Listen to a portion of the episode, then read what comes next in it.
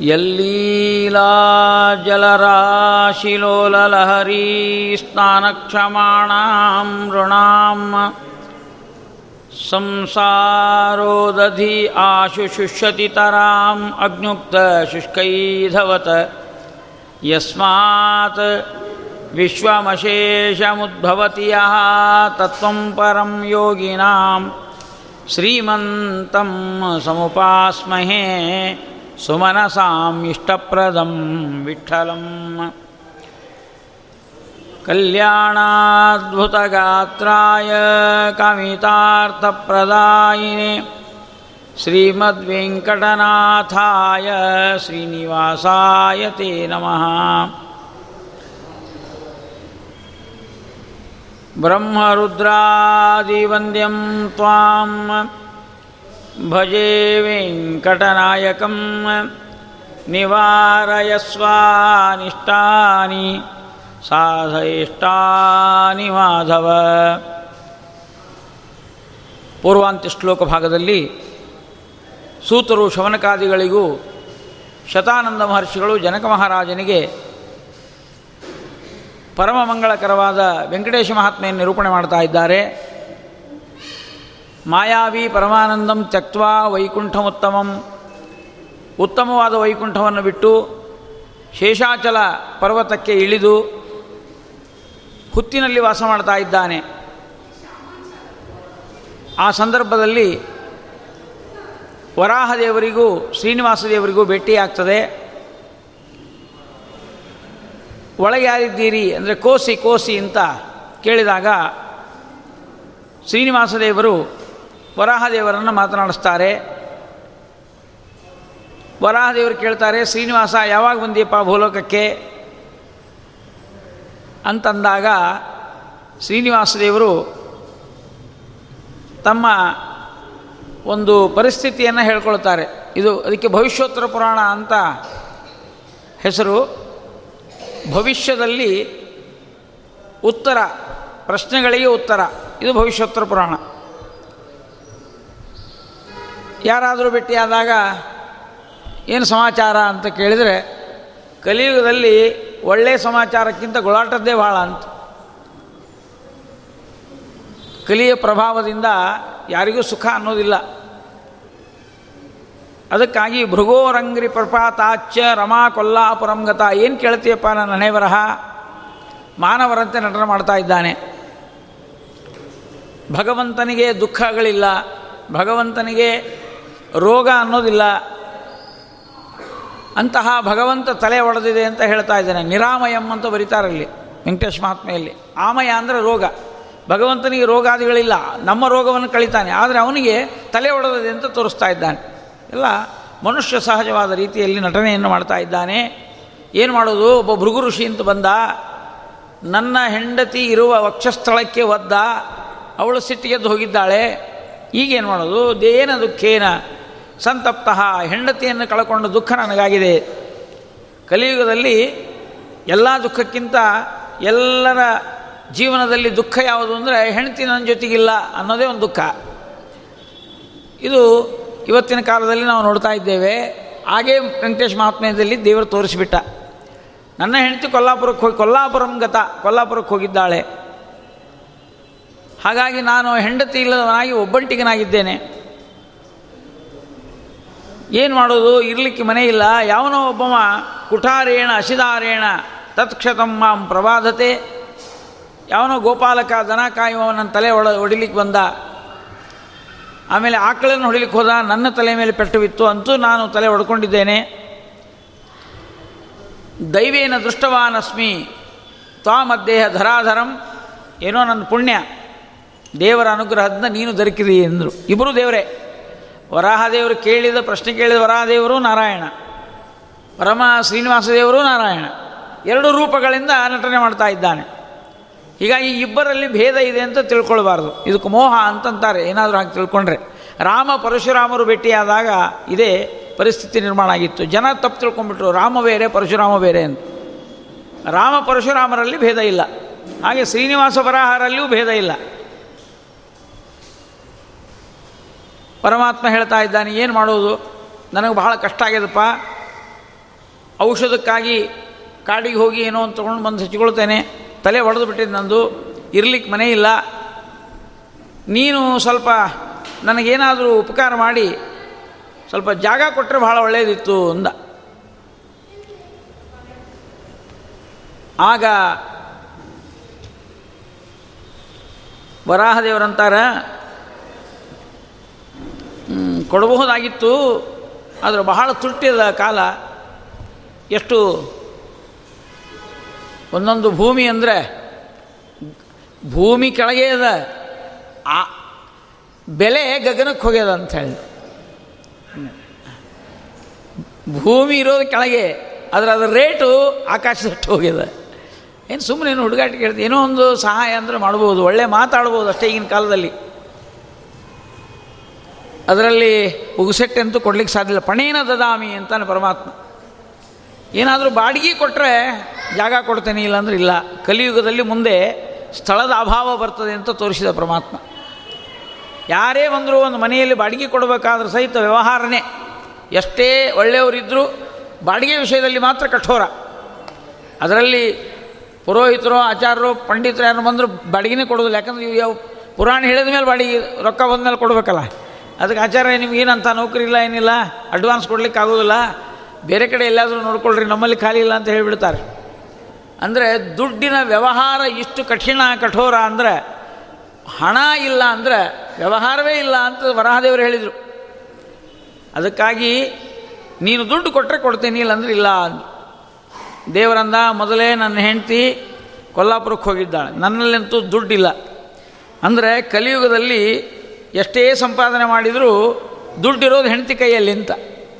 ಎಲ್ಲಾದರೂ ದೇವಸ್ಥಾನಕ್ಕೆ ಬಂದಾಗ ನೋಡ್ರಿ, ಹಿಂಗೆ ನಮಸ್ಕಾರ ಮಾಡಿ ಕೈ ಮುಕ್ಕೊಂಡು ನಿಂತ್ಬಿಡ್ತಾನೆ ಇವ ಗಂಡ. ಅಕ್ಕಿ ಪರಸ್ ತೆಗೆದು ರೊಕ್ಕ ಕೊಟ್ಟರೆ ಇವ್ ಹಾಕಬೇಕು ಇಲ್ಲಾಂದ್ರೆ ಇಲ್ಲ ಇವನು ಹಣೆ ಬರಹ. ಪರಸ್ಸು ಆಕೆ ಕೈಯಲ್ಲಿ, ದುಡ್ಡು ಅವಳ ಕೈಯಲ್ಲಿ, ಇವನು ದುಡ್ಡದು. ಅಕ್ಕಿ ಕೊಟ್ಟಷ್ಟೇ ಹಾಕಬೇಕು. ಮತ್ತು ಇವನೇ ಯಾಕೆ ಹಾಕಬಾರ್ದು ಅಂತ ಕೇಳಿದರೆ, ಒಂದೆರಡು ಸಲ ಇವನೇನು ಮಾಡಿದ, ಐದುನೂರು ಸಾವಿರ ರೂಪಾಯಿ ನೋಟ್ ಹಾಕಿಬಿಟ್ಟಿದ್ದ. ಆಕೆ ನಿಮ್ಮ ತಲೆ ಇಲ್ಲ ಅಂದ್ಲಕ್ಕಿ ನಿಮಗೆ ಗೊತ್ತಾಗೋದಿಲ್ಲ, ನಾ ಎಷ್ಟು ಕೊಡ್ತೀನಿ ಅಷ್ಟೇ ಹಾಕಿರಿ ಅಂತ.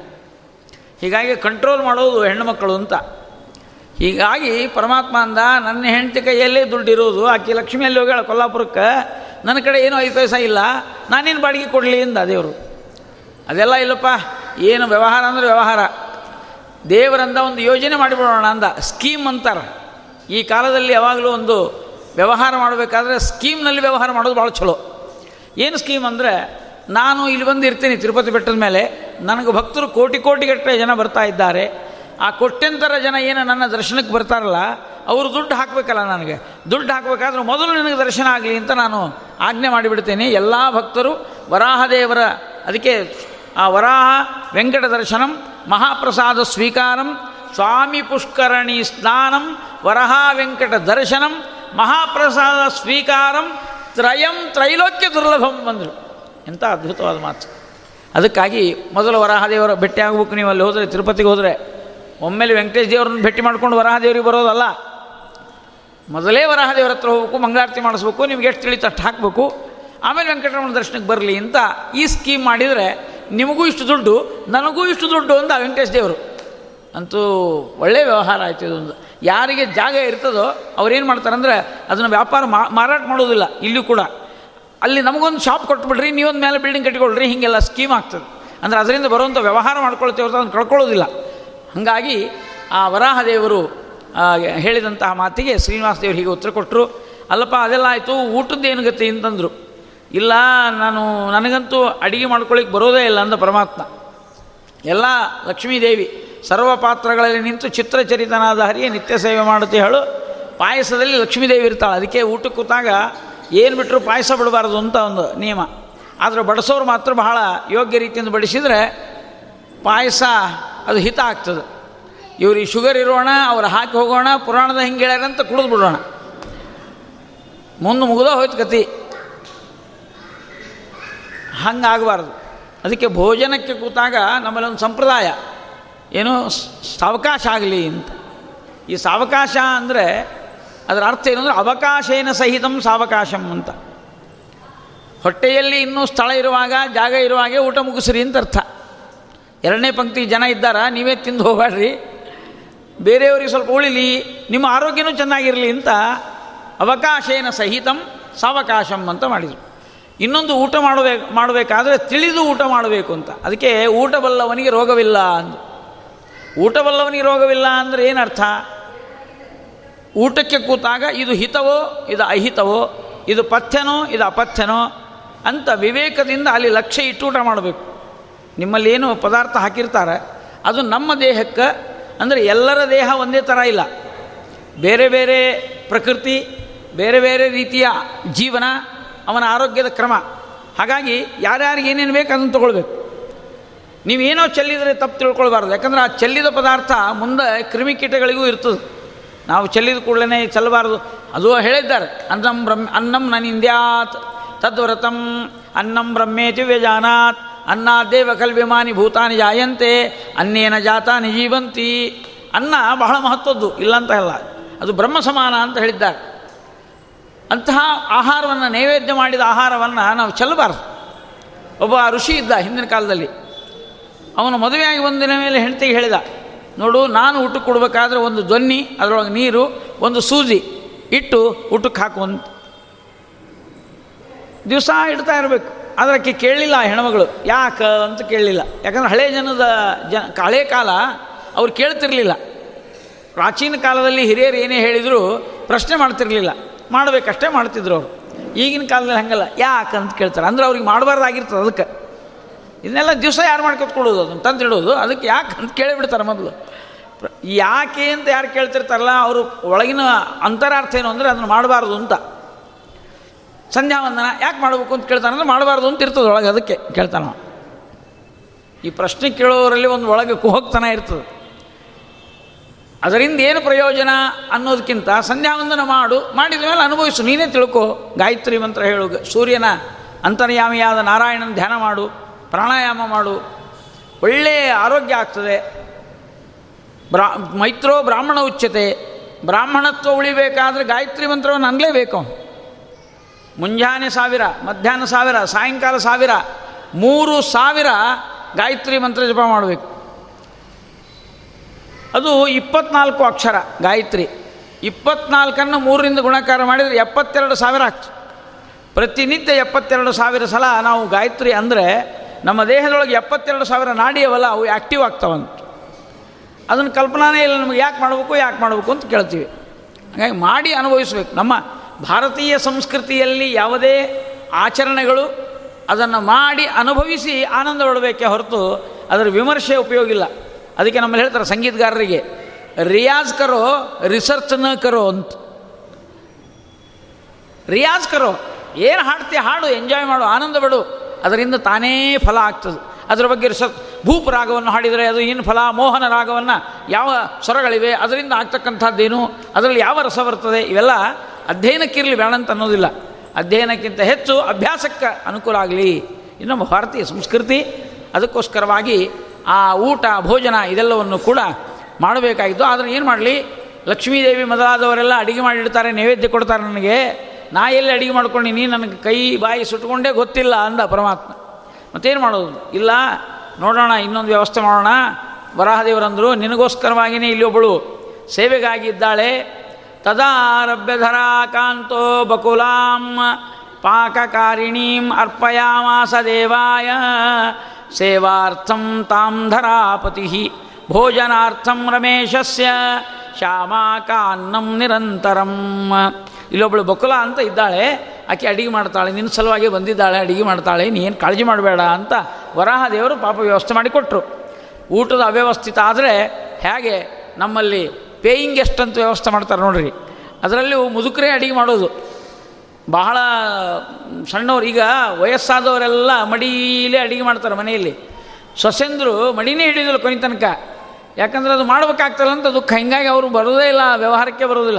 ಇನ್ನು ಎಲ್ಲರ ಮನೆಯಲ್ಲಿ ಮುದುಕರೇ ಅಡಿಗೆ ಮಾಡೋದು. ದೇವರ ಅಡಿಗೆ, ದೇವ್ರ ನೈವೇದ್ಯಕ್ಕೆ ಯಾರು ಮಾಡೋದು ನಾ ಮಾಡ್ತೀನಿ ಬಿಡು ಅಂತ ಮಾಡಿಬಿಡ್ತಾರೆ ಪಾಪ.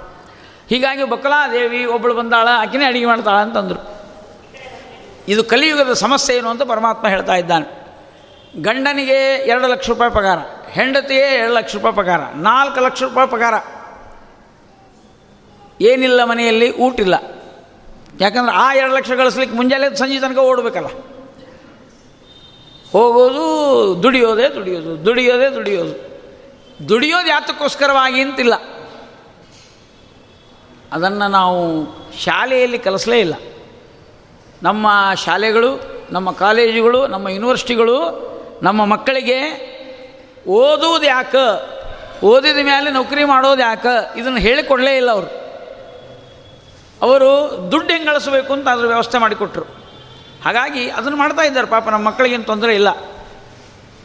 ದುಡ್ಡು ಯಾಕೆ ಗಳಿಸ್ಬೇಕು. ಆಹಾರಾರ್ಥಂ ಕರ್ಮ ಕುರ್ಯಾದನಿಂದ್ಯಂ ಶ್ಲೋಕ ಎಷ್ಟು ಚಂದ ಇದೆ ನೋಡ್ರಿ. ಆಹಾರಕ್ಕೋಸ್ಕರವಾಗಿ ಹಣ ಗಳಿಸ್ಬೇಕು ಅಂತ. ಇದು ಸಂಸ್ಕೃತದಲ್ಲಿ ಶ್ಲೋಕ. ಆಹಾರಾರ್ಥಂ ಕರ್ಮ ಕುರ್ಯಾತ್ ಅನಿಂದ್ಯಂ.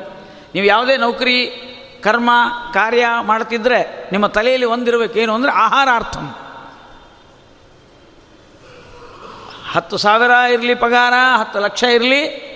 ನೀವು ಯಾಕೆ ಆ ದುಡ್ಡು ತರ್ತೀರಿ ಮನೆಗೆ ಅಂತಂದರೆ ಆಹಾರಕ್ಕೋಸ್ಕರವಾಗಿ ಇದು ತಲೆಯಲ್ಲಿ ಇರಬೇಕು ಮೊದಲು. ಆಹಾರ ಅಂದ್ರೇನು ಇಲ್ಲಿ? ಕಿರಾಣಿ ಪದಾರ್ಥಗಳು ಅಂತ. ಅಕ್ಕಿ, ಬೇಳೆ ಮೊದಲಾದವೆಲ್ಲ ಅಡಿಗೆ ಅಲ್ಲ. ಈಗ ಅದು ತೊಗೊಂಡು ಬರ್ತಾ ಇದ್ದಾರೆ ಪಾಪ. ಮನೆಯಲ್ಲಿ ಮಾಡೋ ಪ್ರಶ್ನೆನೇ ಇಲ್ಲ. ಹೊರಗೆ ಮಾಡಿದ್ದನ್ನೇ ತಂದುಬಿಡೋದು. ಆಹಾರ ಅರ್ಥ ಅಂದರೆ ಆ ಅರ್ಥ ಅಲ್ಲ. ಮನೆಗೆ ಪದಾರ್ಥಗಳನ್ನು ತರಬೇಕು. ಒಣ ಪದಾರ್ಥಗಳು. ಕುರಿಯಾತ್ ಆಹಾರಂ ಪ್ರಾಣ ಸಂಧಾರಣಾರ್ಥಂ ಎರಡನೇ ಸಾಲಿನಲ್ಲಿ ಅದನ್ನು ಮತ್ತೊಂದು ಇದನ್ನು ಮಾಡಿದರು. ಅದನ್ನು ಪಾಕ ಮಾಡಬೇಕು. ಚೆಂದಾಗಿ ಬೇಯಿಸ್ಬೇಕು ಮನೆಯಲ್ಲಿ. ಸರಿಯಾಗಿ ಅಡಿಗೆ ಮಾಡಬೇಕು. ಅಡಿಗೆನೂ ಒಂದು ಕಲಾ ಅದು. ಅದಕ್ಕೆ ಪಾಕ ಅಂತಾರೆ ಸಂಸ್ಕೃತದಲ್ಲಿ. ಕನ್ನಡದಲ್ಲಿ ಅಡಿಗೆ ಅಂತೀವಿ, ಊಟ ಅಂತೀವಿ, ಭೋಜನ ಅಂತೀವಿ, ಇದೆಲ್ಲ ಇದೆ. ಆದರೆ ಸಂಸ್ಕೃತದಲ್ಲಿ ಒಂದು ನಮ್ಮ ಪರ, ಪರಂಪರೆಯಲ್ಲಿ ಒಂದು ಇದೆ. ಏನಂದರೆ ಭೋಜನ, ಊಟ, ಕೂಳು ಅಂತ ಮೂರು ಶಬ್ದ. ಭೋಜನ ಅಂದರೆ ಭಗವಂತನ ಪ್ರೀತ್ಯರ್ಥವಾಗಿ ಅಡಿಗೆಯನ್ನು ಮಾಡಿ, ದೇವರಿಗೆ ಅದನ್ನು ನೈವೇದ್ಯ ಮಾಡಿ, ಸಮರ್ಪಣೆ ಮಾಡಿ, ತಾನೊಬ್ಬನೇ ತಿನ್ನದೆ ಎಲ್ಲರಿಗೂ ಕೊಡೋದು ಭೋಜನ. ಅದರಲ್ಲಿ ಯಾರೂ ಭೇದ ಅಂತಿಲ್ಲ. ಬಾರಪ್ಪ, ಪ್ರಸಾದ ತಗೋ ಅಂತ ಹೇಳೋದು ಎಲ್ಲರಿಗೂ. ಇದು ನಮ್ಮ ಹಳೆಯ ಸಂಪ್ರದಾಯದಲ್ಲಿತ್ತು. ಎರಡನೇ ದಿನದಲ್ಲ ದೇವ್ರ ನೈವೇದ್ಯ ಅದೇನು ಪ್ರಶ್ನೆ ಇಲ್ಲ. ನಮಗೋಸ್ಕರವಾಗಿ ಸ್ವಾರ್ಥಕ್ಕಾಗಿ ಮಾಡ್ಕೊಂಡು ನೋಡೋದು ಊಟ. ದೇವ್ರ ನೈವೇದ್ಯನೂ ಇಲ್ಲ ನಮ್ಮ ಮನೆಯಾಗ ಮಾಡೋದು ಇಲ್ಲ, ಎಲ್ಲೆಲ್ಲೋ ತಿಂತೀವಲ್ಲ, ಅನಿವಾರ್ಯವಾಗಿ ಅದು ಕೂಳು ಅಂತ ಅರ್ಥ. ಇವು ಮೂರು ಶಬ್ದ ನಮ್ಮ ಸಂಸ್ಕೃತಿಯಲ್ಲಿ ಮಾಡಿದ್ದಾರೆ. ವ್ಯಾಪಾರಕ್ಕಾಗಿ ಮಾಡ್ತಾನಲ್ಲ, ಅದು ಕೂಳು. ವ್ಯಾಪಾರ ದೃಷ್ಟಿಯಿಂದ ಅವನೇನು ನಿಮ್ಗೇನು ಕೊಡ್ತಾನಂದ್ರೆ ಒಳ್ಳೆಯ ಆಹಾರ ಕೊಡ್ತಿರ್ಬೋದು, ಆದರೆ ಅವ್ನು ಕೊಡೋದು ಯಾತಕ್ಕಾಗಿದ್ರೆ ವ್ಯಾಪಾರ ದೃಷ್ಟಿಯಿಂದ. ನಿಮ್ಮ ಹೊಟ್ಟೆ ತುಂಬಬೇಕು ನಿಮಗೆ ಚಲೋ ಆಗಬೇಕು ಅನ್ನೋ ಕಲ್ಪನೆ ಅವನಿಗೆ ಇರೋದಿಲ್ಲ.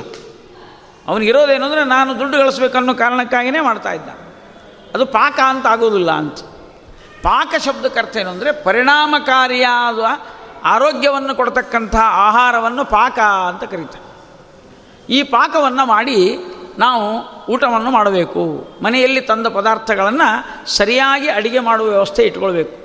ಅದು ಇಡೀ ಮನೆ ಕುಟುಂಬದ ಜನ ಎಲ್ಲ ಒಳ್ಳೆಯ ರೀತಿಯಿಂದ ಆರೋಗ್ಯವಾಗಿರಬೇಕು ಅಂತ ಊಟ ಮಾಡಬೇಕು ಅಂತ ನಮ್ಮಲ್ಲಿ ಹೇಳಿದರು. ಅದು ಹೋಯ್ತು ಈಗ. ಅಡಿಗೆ ಮನೆ ಅವ್ಯವಸ್ಥೆ ಆಗಿಬಿಟ್ಟಿದೆ. ಬೇಕಾದಷ್ಟು ದೊಡ್ಡ ಮನೆ ಕಟ್ಟಿರ್ತಾರೆ. ಎಲ್ಲ ಅಡಿಗೆ ಮನೆಯೂ ಇರ್ತದೆ. ಆದರೆ ಅಡಿಗೆ ಮಾಡೋರಿಲ್ಲ ಅದು ಸಮಸ್ಯೆ. ಅದಕ್ಕೆ ಗಂಡ ಹೆಂಡತಿ ಫೋನ್ ಮಾಡ್ತಾರಂತ. ಏನು ಮಾಡೋದು ಇವತ್ತು ರಾತ್ರಿ? ಇವಳೊಂದು ಕಂಪ್ನಿ, ಅವರೊಂದು ಕಂಪ್ನಿ. ಫೋನು. ಫೋನ್ ಒಂದು ಇರ್ತಲ್ಲ ಮೊಬೈಲ್ ಮಾಡಿಬಿಟ್ರಿ. ಏನು ಅಂತ?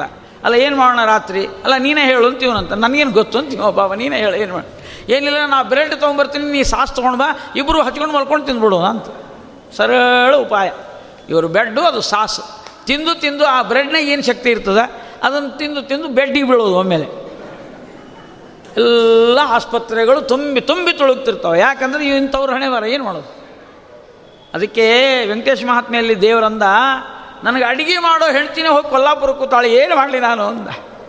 ವರಾದೇವರಂದರು, ಕಾಳಜಿ ಮಾಡಬೇಡ, ಕಲಿಯುಗದಲ್ಲಿ ಒಂದು ಬೇರೆ ವ್ಯವಸ್ಥೆ ಇದೆ ಪೇಯಿಂಗ್ ಗೆಸ್ಟ್ ಬಕಲಾದೇವಿ ಬಂದಾಳೆ, ತಗೋ ಮಾಡು ಅಂತ ಆಕೆ ಬಂದು ಅಡಿಗೆ ಮಾಡ್ತಾ ಇದ್ದಾಳೆ. ಆಕೆ ಏನು ಅಡಿಗೆ ಮಾಡ್ತಾ ಇದ್ದಾಳೆ ಅಂದರೆ ಭಗವಂತನ ಸೇವೆ ಮಾಡ್ತಾ ಇದ್ದಾಳೆ. ಅವಳು ಅಲ್ಲಿ ಅಲ್ಲಿ ಪೇಯಿಂಗ್ ಗೆಸ್ಟ್ ಅಂದರೆ ಪೇಯಿಂಗ್ ಅಂತಿಲ್ಲ ಅಲ್ಲಿ. ಅಷ್ಟೇ ಬರೇ ಬರೇ ಗೆಸ್ಟ್ ಅಂತ ಮಾಡ್ಕೊಳ್ಳಿ ಅಂದರೆ ಅಡುಗೆ ಮಾಡಿದ್ಲು, ದುಡ್ಡು ಕೇಳಲಿಲ್ಲ ಅಂತ. ಬಕುಲಾದೇವಿಗೂ, ನಮ್ಮ ಈಗಿನ ಅವರಿಗೂ ಒಂದು ವ್ಯತ್ಯಾಸ ಏನು ಅಂದರೆ, ಇಲ್ಲಿ ದುಡ್ಡು ಇಲ್ಲದೇನೆ ಅಡಿಗೆ ಮಾಡಿ ಊಟಕ್ಕೆ ಹಾಕ್ತಾ ಇದ್ದಾಳೆ ಅನ್ನೋ ಅರ್ಥ ಇಟ್ಕೊಳ್ಬೇಕು. ಸಮಧೂ ಪ್ರೇಷಯನ್ನಿತ್ಯಂ ತಯಾ ಬಕುಲ ಮಾಲಯ. ಬಾಲ ಭಕ್ತಿ ವಿರತ. ಸಾಮಾಲ ಭಕ್ತಿ ನಿರತ ಶ್ರೀನಿವಾಸಸ್ಯ ಸನ್ನಿಧೌ. ಅನ್ನ, ಪಾನ, ಔಷಧಾದ್ದೇಶ್ಚ ಪಾದ ಸಂವಾಹನಾದಿಭಿ ಪೂಜೆಯ ಮಾಸ ಗೋವಿಂದಮ್ಮ, ಶ್ರೀನಿವಾಸಂ ನಿರಾಮಯಂ. ಅಡುಗೆ ಮಾಡ್ಕೊಂಡು ಬರ್ತಾ ಇದ್ದಾಳಂತೆ. ಏನೇನು ಬಡಿಸ್ತಿದ್ಲು ದೇವರಿಗೆ? ನಾವು ನೈವೇದ್ಯ ಮಾಡ್ತೀವಿ ರೀ ಅಲ್ಲಿ ಬಕಲಾದೇವಿ ತಾನೇ ಕುಳಿತುಕೊಂಡು ಶ್ರೀನಿವಾಸನಿಗೆ ಬಡಿಸ್ತಾ ಇದ್ದಾಳಂತೆ. ಅನ್ನ, ಪಾನ, ಔಷಧ ಅಂತ. ಬಹಳ ಗಮನಿಸ್ಬೇಕ್ರಿ ಇವತ್ತು. ನಮಗೇನಾಗಿದೆ ಅಂದರೆ ಊಟವೇ ಆರೋಗ್ಯ ಆಗಬೇಕಾಗಿತ್ತು, ಭೋಜನವೇ ಆರೋಗ್ಯ ಆಗಬೇಕಾಗಿತ್ತು. ಹಂಗಲ್ಲ. ಗುಳಿಗೆ ತಗೊಳ್ಳಿಕ್ಕೆ ಊಟ ಮಾಡ್ಬೇಕು ನಾವು. ಡಾಕ್ಟ್ರ್ ಹೇಳ್ತಾರೆ, ನಾವು ಕೊಟ್ಟ ಗುಳಿಗೆ ಹಸ್ತೊಟ್ಲೆ ತೊಗೊಳ್ಬೇಡ್ರಿ ಏನಾದರೂ ತಿಂದು ತೊಗೊಳ್ರಿ. ಏನಾದರೂ ತಿಂದು ಯಾಕೆ ತೊಗೊಳ್ಬೇಕಂದ್ರೆ ಗುಳಿಗೆ ಗುಳಿಗೆ ಹಾಗೆ ತೊಗೊಂಡ್ರೆ ನೀವು ಪ್ರಾ, ತ್ರಾಸ ಆಗ್ತದೆ ಅಂತ ಹೇಳಿ. ಅದಕ್ಕಾಗಿ ಊಟ ಮಾಡೋದು ಯಾತಕ್ಕೆ? ಯಾರೋ ಅಂದರು, ಏ, ಜಲ್ಲೆಲ್ಲಿ ಊಟಕ್ಕೆ ಹಾಕು ಯಾಕಂದ್ರೆ ಗುಳಿಗೆ ತೊಗೋಬೇಕು. ಅಂದ್ರೆ ಊಟ ಮಾಡೋದು ಗುಳಿಗೆ ಬಿಡಲಿಕ್ಕೆಲ್ಲ. ಗುಳಿಗೆ ತೊಗೊಳಕ್ಕೆ ಊಟ ಮಾಡಬೇಕು ಎಲ್ಲಿಗೆ ಬಂದು ನಾವು ನಿಂತಿದ್ದೇವೆ ನಮ್ಮ ಭಾರತೀಯ ಸಂಸ್ಕೃತಿ ಅಂದರೆ ಬಕಲಾದೇವಿ ದೇವರಿಗೆ ನೈವೇದ್ಯ ಮಾಡ್ತಾರೆ. ಅದಕ್ಕೆ ದೇವರ ನೈವೇದ್ಯ ಭಾಳ ಮಹತ್ವದ್ದು. ಯಾಕಂದರೆ ದೇವರಿಗೆ ಮಾಡುವಾಗ ಶುದ್ಧವಾದದ್ದನ್ನೇ ಮಾಡಿ ನಾವು ಶುದ್ಧವಾದದ್ದನ್ನು ತಿನ್ನಬೇಕು ಅಂತ. ನಮ್ಮಲ್ಲಿ ನೈವೇದ್ಯ ಸಂಪ್ರದಾಯ ಹಂಗದಂತ ನಿಮಗೆ ಗೊತ್ತು. ಬಿಸಿ ಬಿಸಿ ಅನ್ನ ಆಗ್ತದೆ, ಅದನ್ನು ತರೋದು, ದೇವರ ನೈವೇದ್ಯ ಇಡೋದು, ಆಮೇಲೆ ಊಟ ಮಾಡೋದು. ಇದು ನಮ್ಮ ಸಂಪ್ರದಾಯ. ಯಾಕಂದರೆ ಕೃಷ್ಣ ಏನು ಹೇಳ್ತಾನಂದರೆ, ಯಾಮಕಾಲಂ ಗತರಸಂ ಅಂತ. ಅಡಿಗೆ ಮಾಡಿದ ಮೇಲೆ ಮೂರು ತಾಸು ಆಯಿತು ಅಂದರೆ ಅದು ತಂಗಳ ಅಂತ. ತಂಗಳ ಆಹಾರವನ್ನು ತಿನ್ನಬಾರದು.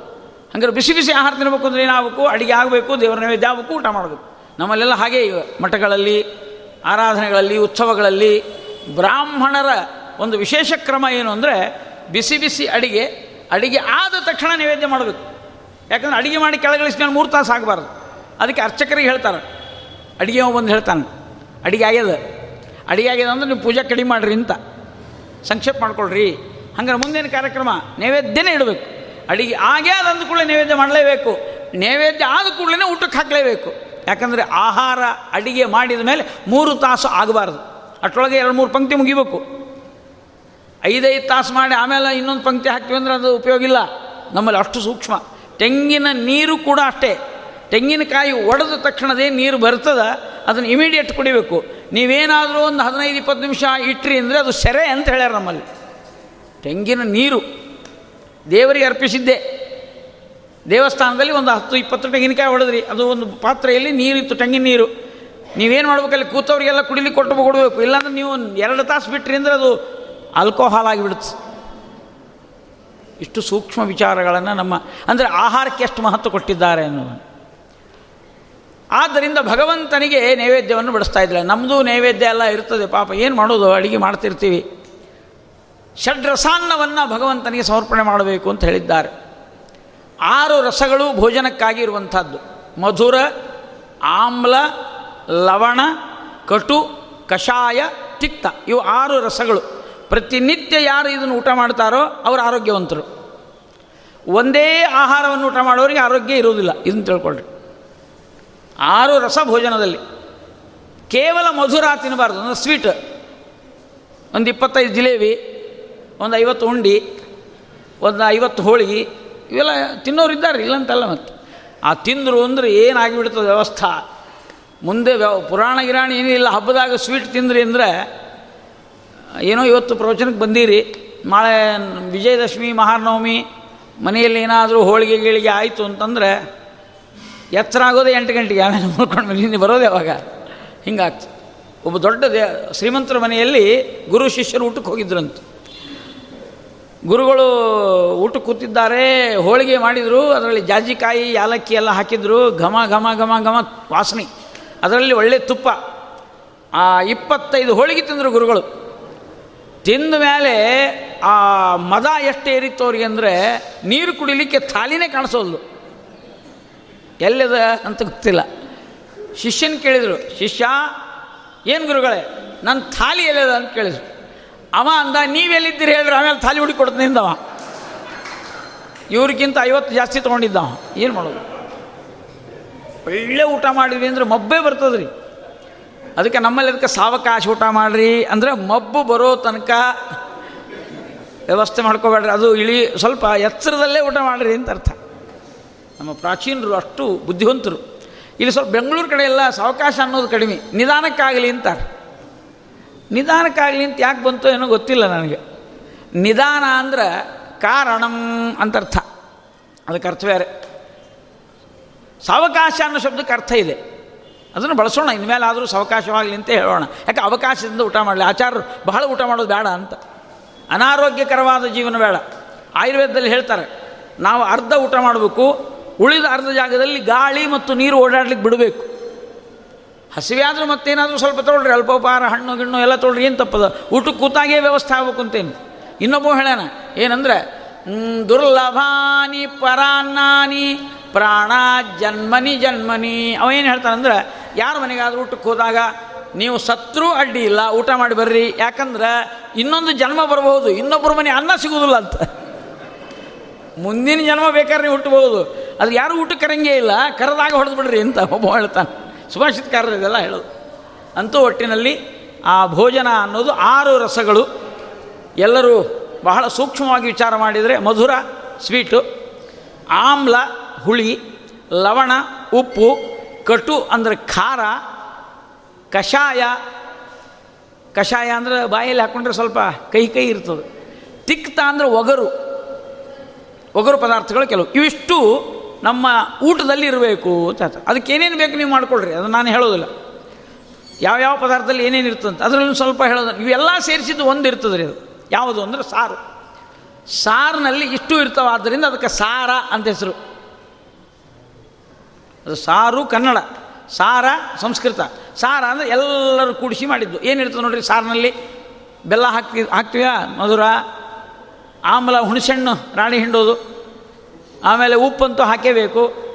ಆಮೇಲೆ ಕಟ್ಟು ಅಂದ್ರೆ ಖಾರ ಪುಡಿ ಹಾಕಬೇಕು. ಕಷಾಯ ತಿಕ್ತ ಅಂದರೆ ಮಸಾಲೆ ಪದಾರ್ಥ ಇರ್ತದಲ್ಲ, ಅದು ಕಷಾಯ ತಿಕ್ತ. ಬೇಕಾದ್ರೆ ಮಸಾಲೆ ಅಷ್ಟೇ ನೀವು ಬಾಯೊಳಗೆ ಹಾಕ್ಕೊಳ್ರಿ. ಅದು ಟೇಸ್ಟೇ ಬೇರೆ. ಅದು ಮಧುರನೂ ಅಲ್ಲ, ಆಮ್ಲನೂ ಅಲ್ಲ, ಲವಣನೂ ಅಲ್ಲ. ಅದನ್ನು ಬಿಟ್ಟು ಕಟುನೂ ಅಲ್ಲ. ಮಸಾಲೆ ಖಾರ ಇರೋದಿಲ್ಲ ಮತ್ತು. ಅದು ಒಗರು ಒಗರು ಹತ್ತದ. ಕಹಿ ಕಹಿ ಹತ್ತದ. ಆದರೆ ಸಾರಿನಲ್ಲಿ ಹಾಕಿದ್ರೆ ಮಾತ್ರ ಅದ್ಭುತ ಅದು ಅದರಲ್ಲಿ ಕರಿಬೇವು ಒಂದು ಬಂತು ಮತ್ತೆ. ಕರಿಬೇವು ಹಾಗೆ ತಿನ್ನಿರಿ ಅದು ಒಂಥರ ಒಗರು ಹಾಕ್ತದೆ ಅದರ ಸಾರಿನಲ್ಲಿ ಹಾಕಿದಾಗ ಅದು ಎಸೆನ್ಸ್ ಬಿಡ್ತದೆ. ಒಳ್ಳೆ ಅದ್ಭುತ.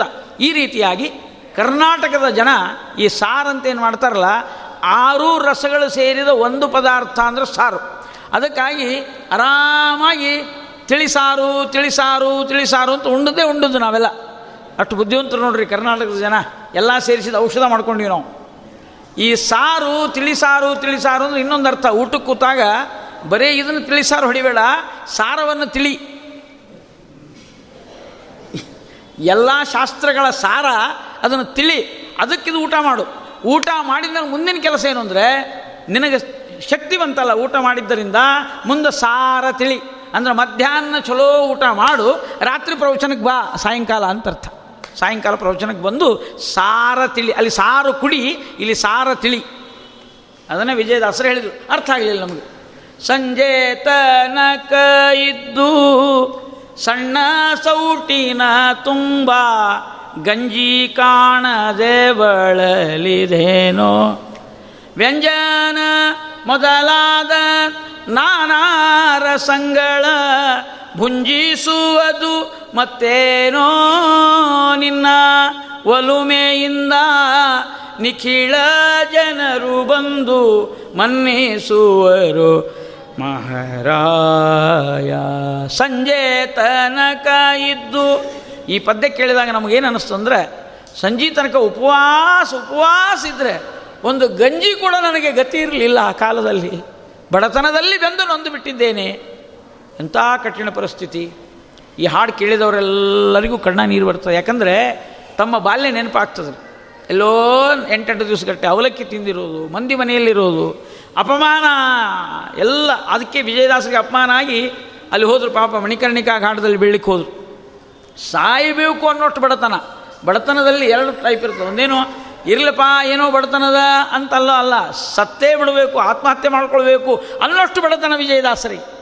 ಆ ಮಣಿಕರ್ಣಿಕದಲ್ಲಿ ಬಿಡ್ಲಿ. ಮಣಿಕರ್ಣದ ಯಾಕೆ ಹೋಗ್ರಿ ಇಲ್ಲ ರೈಲ್ ಹಳಿ, ನೇಣು ಅವೆಲ್ಲ ಇದ್ವಲ್ಲ, ಅಲ್ಲಿ ಯಾಕೆ ಹೋಗ್ಬೇಕು ಅಂತ ಕೇಳಿದ್ರೆ, ಅದು ಶಾಸ್ತ್ರದೊಳಗೆ ಬರದಾರಿ ಮಣಿಕರ್ಣಿಕಾದೊಳಗೆ ಹೋದ ಸತ್ರ ಅದು ಆತ್ಮಹತ್ಯೆ ಮಾಡಿಕೊಂಡು ಪಾಪ ಬರೋದಿಲ್ಲ ಮೋಕ್ಷ ಆಗ್ತದ ಅಂತ ಬರದಾರ ಮತ್ತು ನಾ ಹೇಳಿಲ್ಲ.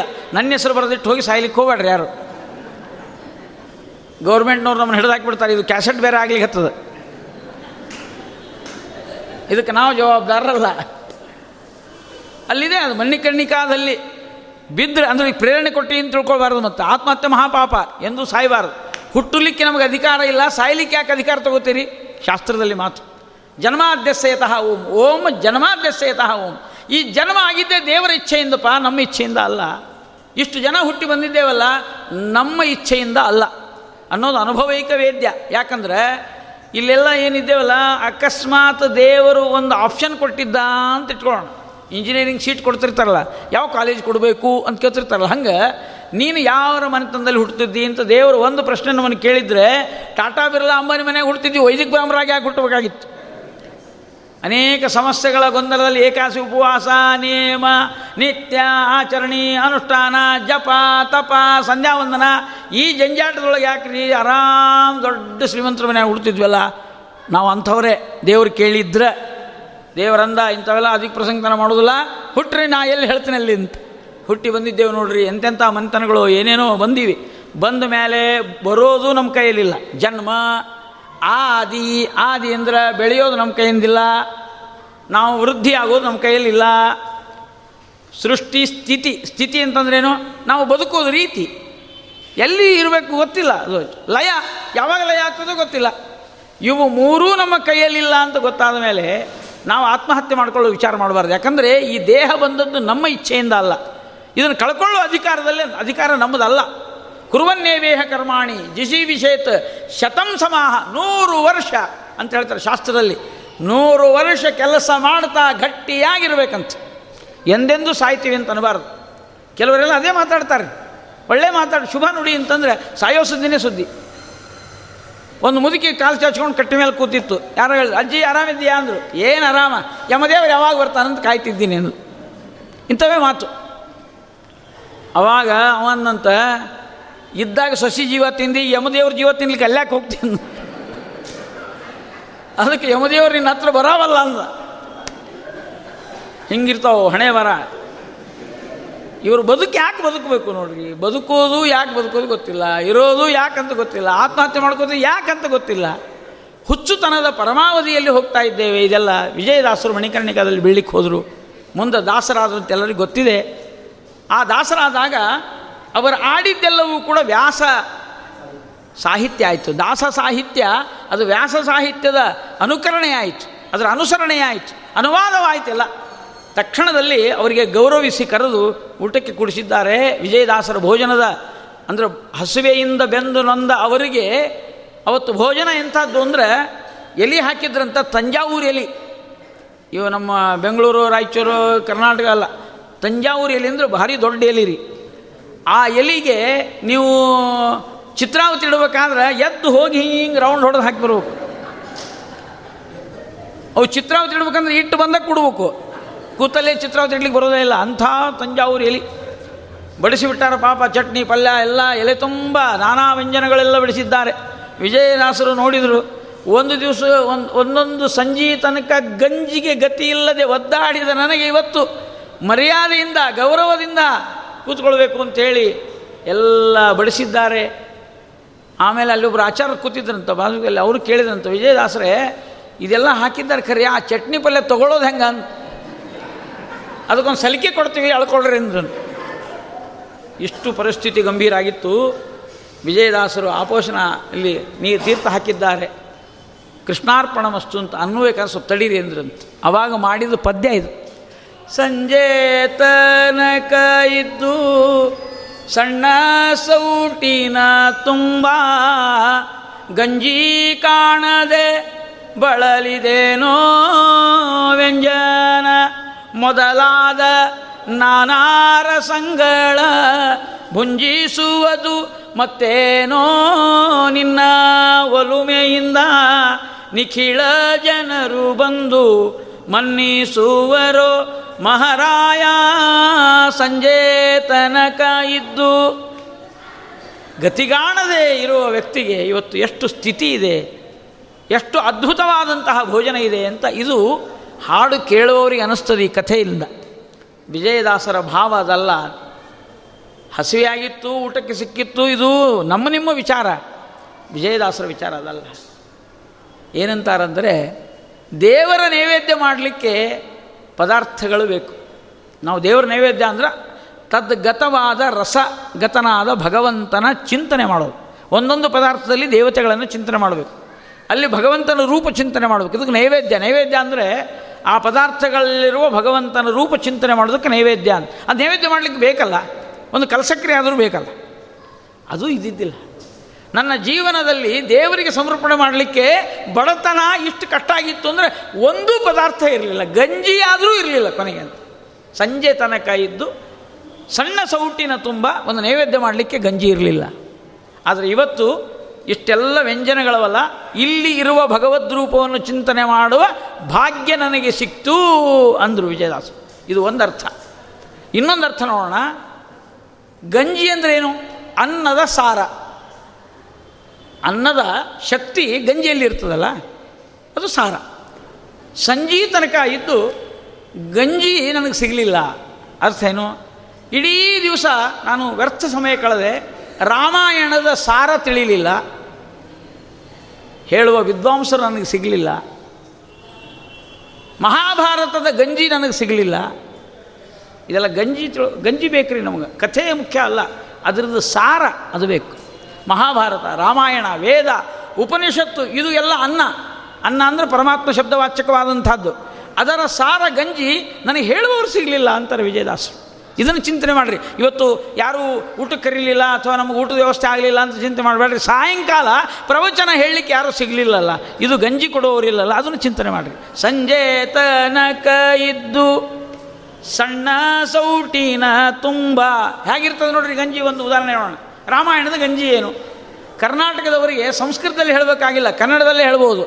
ಏನು? ಕಣ್ಣ ಮುಚ್ಚೆ, ಕಾಡೆ ಗೂಡೆ, ಉದ್ದಿನ ಮೂಟೆ, ಉರುಳೆ ಹೋಯಿತು. ಇದು ಕರ್ನಾಟಕದ ರಾಮಾಯಣದ ಗಂಜಿ ಇದು. ನಮ್ಮ ಮಕ್ಕಳು ಆಟ ಆಡೋ ಕಾಲಕ್ಕೆ ಕಲಿಸಿದರು ಹಿರಿಯರು. ನಮಗೆ ಅರ್ಥ ಆಗಲಿಲ್ಲ. ಏನು ಕಣ್ಣ ಮುಚ್ಚೆ, ದಶರಥನು ಕಣ್ಣ ಮುಚ್ಚೆ, ರಾಮನಿಗೆ ಕಾಡೆ ಗೂಡು. ಕಾಡಿಗೆ ಹೋಗ್ಬಿಟ್ಟ ರಾಮ. ಉದ್ದಿನ ಮೂಟೆ ರಾವಣ. ರಾವಣ ಉದ್ದಿನ ಮೂಟೆ. ಉದ್ದು ಅಂದರೆ ಮಾಂಸದ ಸಮಾನ. ಮಾಂಸದ ಮುದ್ದೆ ಅಂತ ಅರ್ಥ. ಬುದ್ಧಿ ಇಲ್ಲ ಅಂತ.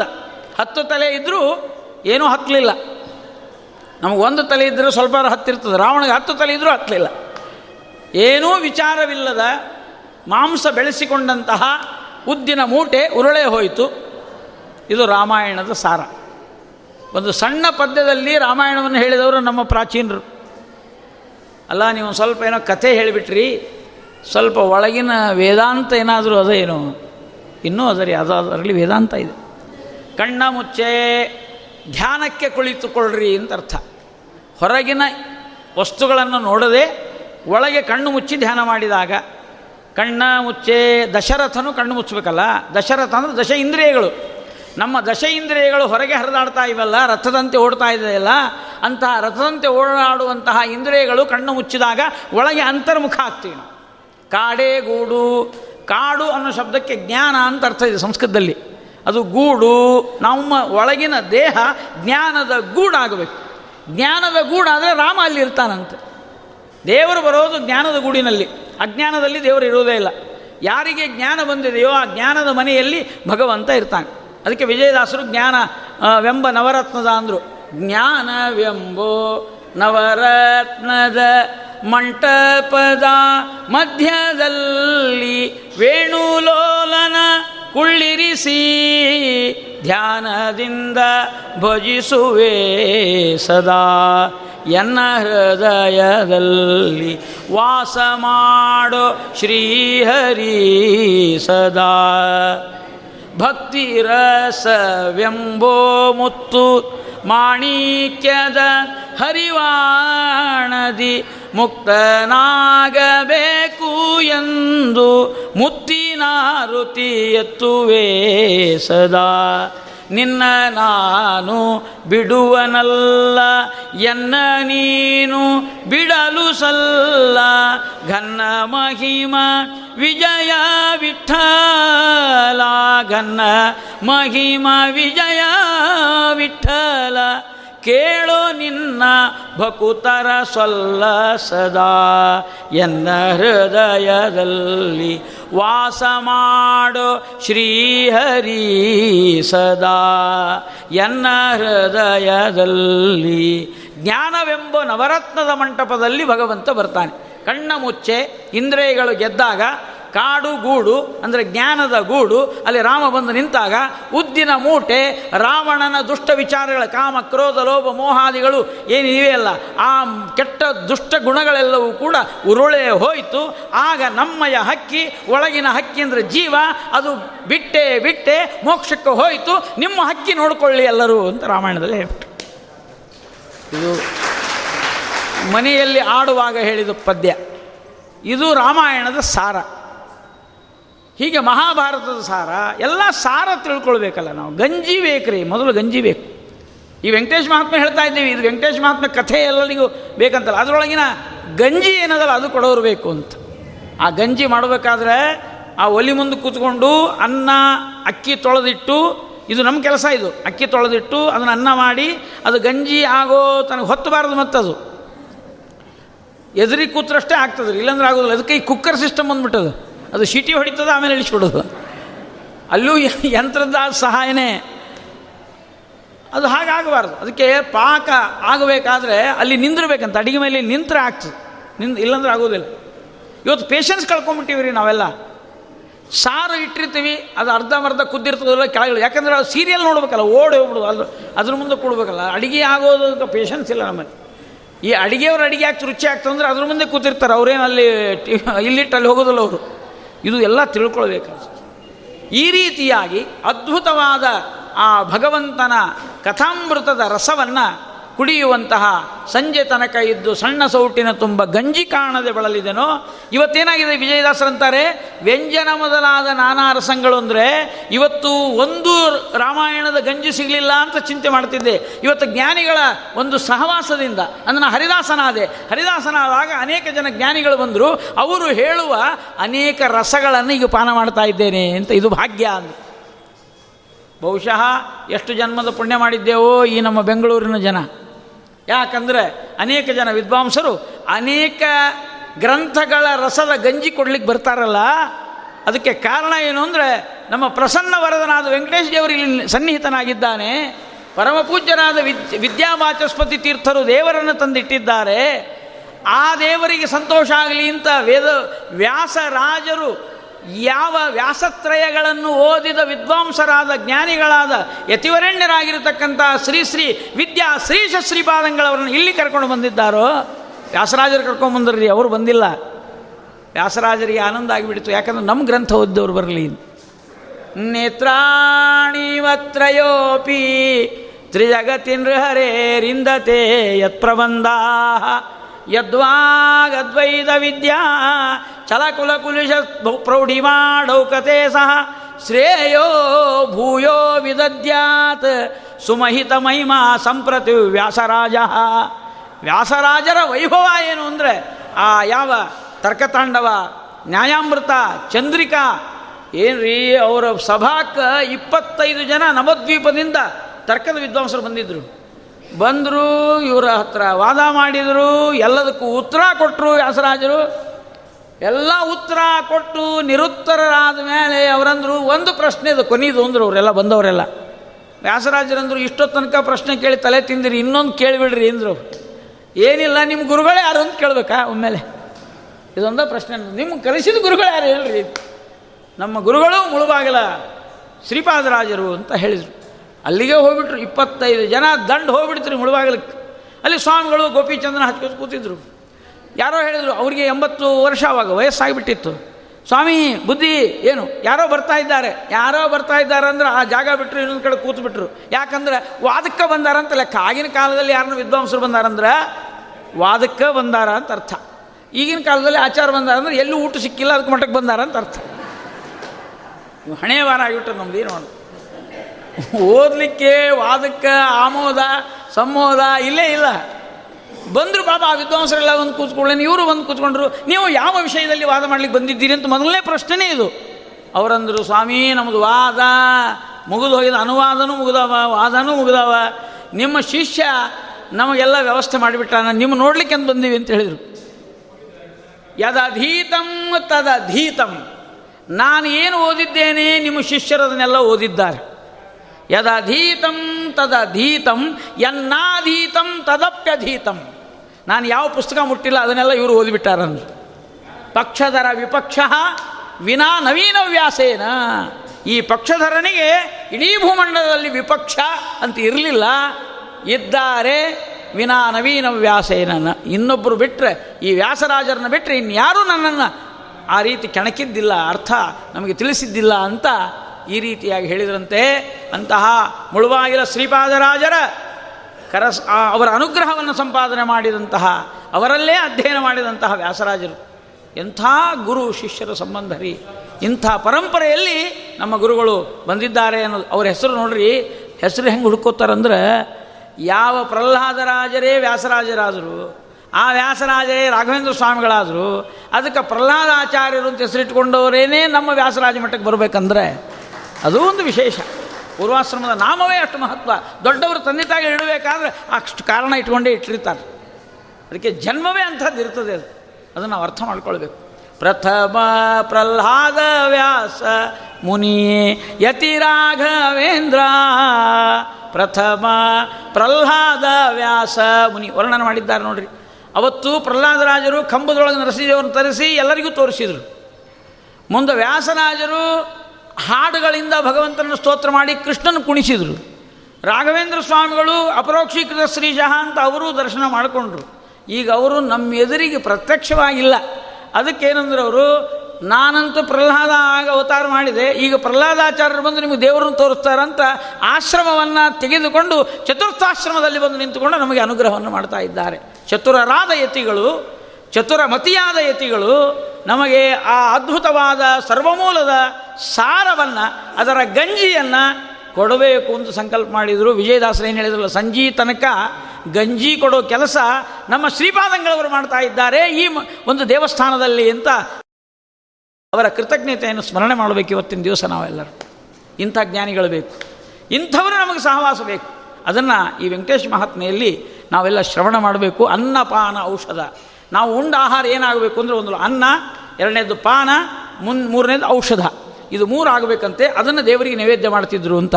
ಅದಕ್ಕೆ ಅಡುಗೆ ಮಾಡುವಲ್ಲಿ ಅನ್ನ ಅನ್ನ ಅಂತೂ ಮಾಡೇ ಮಾಡ್ತೀವಿ. ಪಾನ ಮಾಡೋದು ಭಾಳ ಕಡಿಮೆ ರೀ. ಈಗ ಅಡುಗೆ ಮಾಡುವಾಗ ಏನೇನು ಇರಬೇಕು ಅಂದರೆ ಸಾಮಾನ್ಯ ಅಂದ್ರೆ ಹೇಳ್ತೇನೆ ನಿಮಗೆ. ಕೋಸಂಬರಿ ಆರೋಗ್ಯಕ್ಕೆ ಭಾಳ ಚಲೋ. ಮೆಣಸಿನ್ಕಾಯಿ ಹಾಕ್ಬೇಡ್ರೆ ಮತ್ತು ಅದ್ರಾಗ ಕಂಡಾಪಟ್ಟಿ ಖಾರ ಮಾಡಿಟ್ರೆ ಎಸಿಡಿಟಿ ಆಗಿಬಿಡ್ತದೆ. ಸ್ವಲ್ಪ ಕೋಸಂಬರಿ ಅಂದ್ರೆ ಅದು ಭಾಳ ಮುಂದೆ ಆಮೇಲೆ ಮುಂದೆ ಸಾರು ಅಂತೂ ಮಹತ್ವದ್ದು. ಒಂದು ಸಿಹಿ ಪಾಯಸ. ಇದು ಸಾರು ಪಾನ ಅಂತ ಆಯ್ತು ಅಲ್ಲಿ, ಹಂಗೆ. ಪಾನ, ಅನ್ನ, ಔಷಧ ಯಾವುದು ಅಂದರೆ ಹಾಗಲಕಾಯಿ, ಅಲ್ಲ, ಇವೆಲ್ಲ ಔಷಧ ನೋಡ್ರಿ, ಅದನ್ನು ಬಳಸಬೇಕು ದಿವಸ. ಕೆಲವರು ಬಳಸೋದೇ ಇಲ್ಲ. ಒಂದೇ ಥರ ಅಡುಗೆ ಮಾಡ್ಕೊಂಡು ತಿಂದು ಮಲ್ಕೊಂಡ್ಬಿಡ್ತಾರೆ. ಅದರಿಂದ ಅನಾರೋಗ್ಯ ಬರ್ತದೆ. ಸ್ವಲ್ಪ ಔಷಧಗಳನ್ನು ಬಳಸಬೇಕಲ್ಲಿ ಮೆಣಸು, ಅಲ್ಲ, ಇದೆಲ್ಲ ಬಹಳ ಮಹತ್ವದ್ದು, ಹಾಗಲಕಾಯಿ. ಆ ಹಾಗಲಕಾಯಿ ಸ್ವಲ್ಪ ಚೆಂದಾಗಿ ಬೇಯಿಸಿ ಬೆಲ್ಲ ಗಿಲ್ಲ ಹಾಕ್ಬೇಕು. ಬಹಳ ಅವ್ಯವಸ್ಥೆ ಆಗ್ತದೆ. ಯಾರೋ ಒಬ್ರು ಊಟಕ್ಕೆ ಬಂದಿದ್ರು ಪಾಪ. ಅಳೆಯನಿಗೆ ಹೇಳಿದರು ಚೆಲ್ಬೇಡ ಎಲೆ ಮ್ಯಾಲಿಂದು ಅಂತ ಹೇಳಿದರು. ಹಾಕಿದ್ದ ಹಾಗಲಕಾಯಿ ಹಾಕಿಬಿಟ್ರು ಪಾಪ. ತಿಂದ ಕೆಟ್ಟ ಕಹಿ, ಎರಡು ತಿಂದ, ಮೂರು ತಿಂದ, ಮತ್ತೊಮ್ಮೆ ತಂದು ಹಾಕಿದ್ರು ಖಾಲಿ ಆದ ಕೂಡಲೇ. ಇವಂಗೆ ರಗಡಾಗಿಬಿಡ್ತು ಪಾಪ. ಬಾಜುಕಿದ್ದವ್ರು ಕೇಳಿದ್ರು, ನೀವು ಎಷ್ಟು ಮಂದಿ ಅಣ್ಣ ತಮ್ಮಂದ್ರು ಈ ಹಾಗಲಕಾಯಿ ತಿಂದು ಬದುಕಿದ್ರೆ ಮೂರು ಜನ ಇಲ್ಲ ಇಬ್ಬರೇ ಅಂತ ಹೇಳಿದಂತ ಹಾಗೆಲ್ಲ ಅಡುಗೆ ಮಾಡಬಾರ್ದು. ಚಲೋ ಅಡುಗೆ ಮಾಡಿ, ಆಹಾರವನ್ನು, ಔಷಧವನ್ನಾಗಿ ಮಾಡಿ, ಮನೆಯಲ್ಲಿ ಊಟ ಮಾಡಿ. ಇದು ದೇವರ ನೈವೇದ್ಯ. ನಾವೆಲ್ಲ ದೇವರ ನೈವೇದ್ಯ ಮಾಡ್ತೀವಿ. ಸಂಕಲ್ಪ, ಮನಸ್ಸಿನಲ್ಲೇ ಸಂಕಲ್ಪ. ಒಂದು ಮಂತ್ರ ಹೇಳಿಬಿಡ್ತೀನಿ ರೀ ನಮ್ಮ ಬ್ರಾಹ್ಮಣರಲ್ಲಿ ಅನುಷ್ಠಾನ ಎಲ್ಲ ಇದೆ, ಇಲ್ಲಂತಲ್ಲ. ಕೆಲವೊಮ್ಮೆ ಅನುಸಂಧಾನ ಅಂತ ಇರ್ತದೆ. ಅನುಸಂಧಾನ ಅಂದ್ರೆ ಏನೂ ಮಾಡದೇ ಇದ್ದರೂ ಎಲ್ಲ ಮಾಡೀವಿ ಅಂತ ಹೇಳಿಬಿಡೋದು. ಇದಕ್ಕೊಂದು ಅನುಸಂಧಾನ ಅಂತ. ಒಂದು ಶ್ಲೋಕ ಹೇಳ್ತೀನಿ, ಅದರ ಅರ್ಥ ನೀವೇ ಮಾಡ್ಕೊಳ್ರಿ. ಸೌವರ್ಣೈ ಸ್ಥಾಲಿವರ್ಯೈ ಮಣಿಗಣ ಖಚಿತೈ ಆ ದೇವ್ರ ನೈವೇದ್ಯ ತಟ್ಟಿ ಇರ್ತದಲ್ಲ, ಅದು ಎಂಥದ್ದಿರ್ಬೇಕು ಅಂದ್ರೆ ಸ್ಟೀಲಿಂದಲ್ಲ ಅಥವಾ ಸಿಲ್ವರ್ದಲ್ಲ ಸಿಲ್ವರ್ ಅಂದ್ರೆ ಜರ್ಮನ್ ಸಿಲ್ವರ್ ಅಂತಾರೆ, ಅದಲ್ಲ. ಇಂಥವೆಲ್ಲ ಏನೇನು ಇಡ್ಬೋದು ಬೆಳ್ಳಿ ಅಲ್ಲ, ಬಂಗಾರ. ಆ ಬಂಗಾರದ ತಟ್ಟಿಯೊಳಗೆ ನಡುವ ರತ್ನಗಳಿರ್ಬೇಕಂತ ನೈವೇದ್ಯಕ್ಕೆ ಇಡೋದು. ಯಾರ ಮನೆಗೆ ಇಡ್ತೀರಿ ನೋಡ್ರಿ, ವಿಚಾರ ಮಾಡ್ರಿ. ಸೌವರ್ಣೈ ಸ್ಥಾಲಿವರಿಯೈ ಮಣಿಗಣ ಖಚಿತೈ ಅದರೊಳಗೆ ಪಾಯಸ ಏನು ಮಾಡ್ತಿರಲ್ಲ, ಆಕಳ ಹಾಲಿಂದ ಮಾಡಬೇಕು, ಆಕಳ ತುಪ್ಪದ ಮಾಡಬೇಕು. ಗೋ ಘೃತಾಕ್ತಾನ್. ಆಕಳ ತುಪ್ಪದೊಳಗೆ ಬೇಯಿಸ್ಬೇಕಂತ ಪಾಯಸಗಳನ್ನೆಲ್ಲ. ಗೋ ಘೃತಾಕ್ತಾನ್ ಸುಪಕ್ವಾನ್ ಭಕ್ಷ್ಯಾನ್ ಭೋಜ್ಯಾನ್ ಚೋಷ್ಯಮನ್ನಂ ನಿಧಾಯ ನಾನಾ ಶಾಕೈ ಉಪೇತಂ, ದಧಿ ಮಧು ಸುಗೃತಂ, ಕ್ಷೀರ ಪಾನೀಯಯುಕ್ತಂ, ತಾಂಬೂಲಂ ಚ ಅಪಿ ಅಂದಾರೆ. ಚ ಅಂದ್ರೆ ಮತ್ತು, ಅಪಿ ಅಂದ್ರೆ ಕೂಡ. ಚಾಪಿ ಅಲ್ಲ ಮತ್ತದು. ತಾಂಬೂಲಂ ಚಾಪಿ ವಿಷ್ಣು ಅಂತಿರ್ತದೆ. ತಾಂಬೂಲ ಹಾಕೊಳ್ಳಿಕ್ಕೆ ಒಂದು ಚಾಪಿ ಹಾಕ್ರಿ ಅಂತ ಅರ್ಥ ಇಲ್ಲ ಮತ್ತದು. ಕನ್ನಡ ಚಾಪಿ ಅದು, ಸಂಸ್ಕೃತ ಅಲ್ಲ. ತಾಂಬೂಲಂ ಚಾಪಿ ಚ ಅಪಿ ಅಂತ ಬಿಡಿಸ್ಬೇಕು ಮತ್ತಲ್ಲಿ.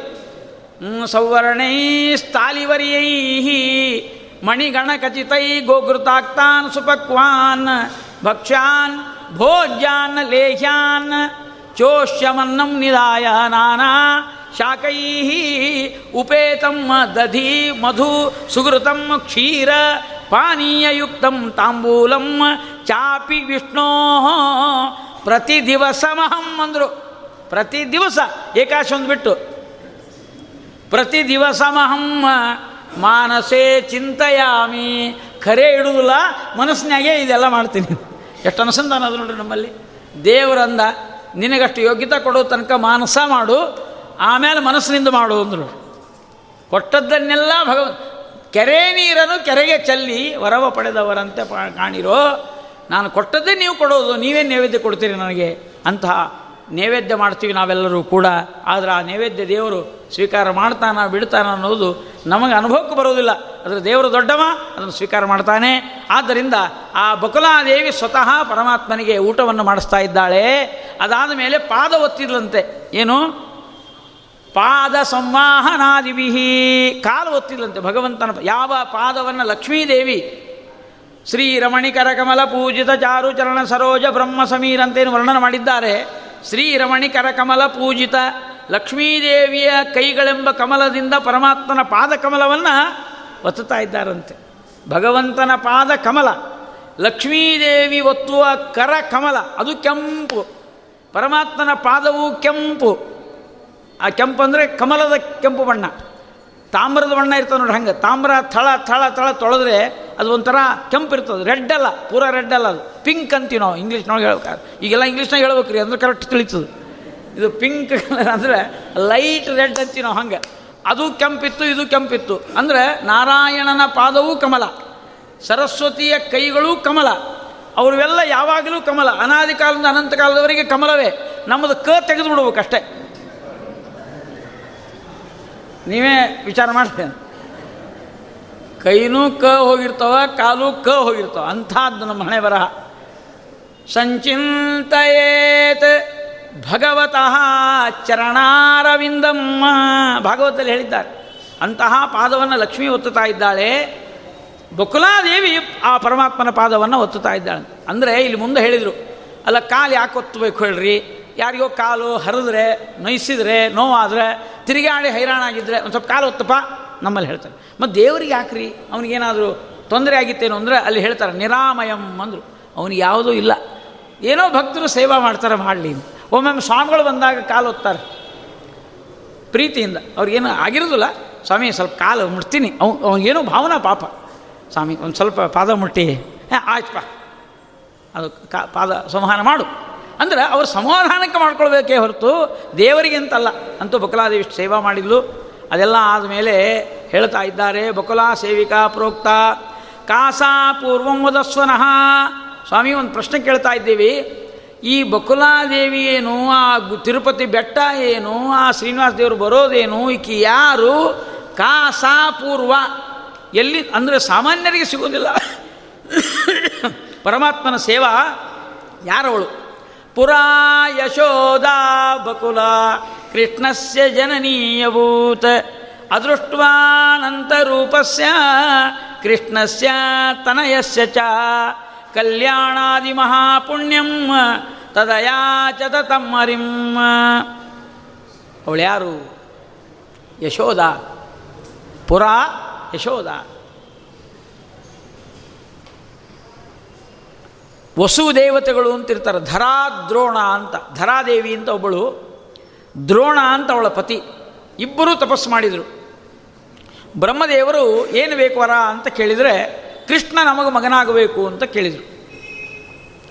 ಬ್ರಹ್ಮದೇವರು ಹೇಳಿದರು, ಅದೆಲ್ಲ ಕೊಡಲಿಕ್ಕಾಗೋದಿಲ್ಲ ಯಾಕಂದರೆ ವಸುದೇವ ದೇವ ದೇವಕೀರ್ ಅದನ್ನು ಕೇಳಿಬಿಟ್ಟಿದ್ದಾರೆ, ಅಲ್ಲೇ ಪರಮಾತ್ಮ ಅವತಾರ ಮಾಡೋದು, ಇಲ್ಲಿ ನಿಮಗೆ ಕೊಡ್ಲಿಕ್ಕೆ ಬರೋದಿಲ್ಲ ಇಲ್ಲ, ನಮಗೆ ಅವತಾರ ಮಾಡಿ ಇಲ್ಲಿ ಬರಲಿ, ನಾವು ಬೆಳೆಸ್ತೀವಿ ಅಂತೂ ಬೇಡಿದರು.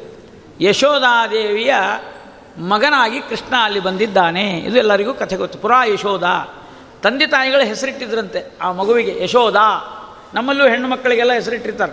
ಹೆಸರು ಹಾಕಿರ್ತಾರೆ ಹೇಳ್ರಿ, ಅದರಂತೆ ಆಗಲಿ ಅಂತ. ಒಂದೇನೋ ಭಾವನೆ ನಮಗೆ. ಗಂಗಾಬಾಯಿ, ಯಮುನಾಬಾಯಿ, ಕೃಷ್ಣಾಬಾಯಿ ಕಾವೇರಿ ಬಾಯಿ ಇಟ್ಟಿರ್ತಾರಲ್ರಿ. ಇವರು ನಾಲ್ಕೂ ಜನ ನಳ ತಿರುಗಿಸಿರೋ, ಒಂದು ನೀರು ಬರೋದಿಲ್ಲ. ಇದು ನಮ್ಮ ಹಣೆ ಬರ ಏನು ಮಾಡೋದು? ಹೆಸರು ಇಟ್ಕೋತೀವಿ. ಸಾರ್ಥಕ ಆಗ್ಬೇಕಲ್ಲ. ಅದನ್ನು ಯಾರು ಮಾಡ್ಬೇಕು ಸಾರ್ಥಕ? ನಮ್ಮಿಂದ ಅಲ್ಲ, ದೇವರಿಂದ ಸಾರ್ಥಕ ಜಗನ್ನಾಥಾಸರಿ ಮಾತನ್ನು ಹೇಳ್ತಾರೆ.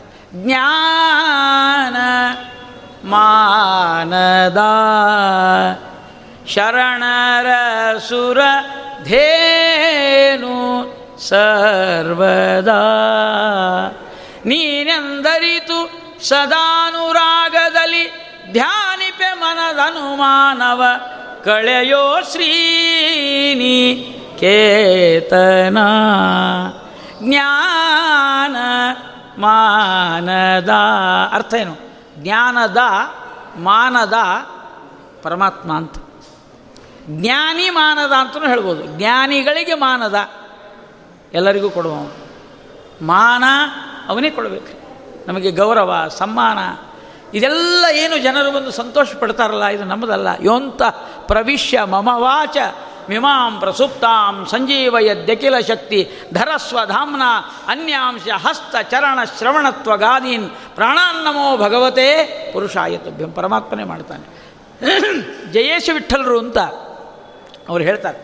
ಮಾಧವನೇ ಮನ್ನಾಮ ಧರಿಸಿ ಮಾಡುವೆ ನೀನೆ. ಮಾಧವನೇ ಮನ್ನಾಮ, ಧರಿಸಿ ಮಾಡುವೆ ನೀನೆ. ಸಾಧನದ ಚಿಂತೆ ಎನಗ್ಯಾಕೋ ದೇವಾ. ಬಹಳ ಜನ ಸಾಧನ ಮಾಡಬೇಕು ಸಾಧನ ಮಾಡಬೇಕು ಅಂತಿರ್ತಾರೆ.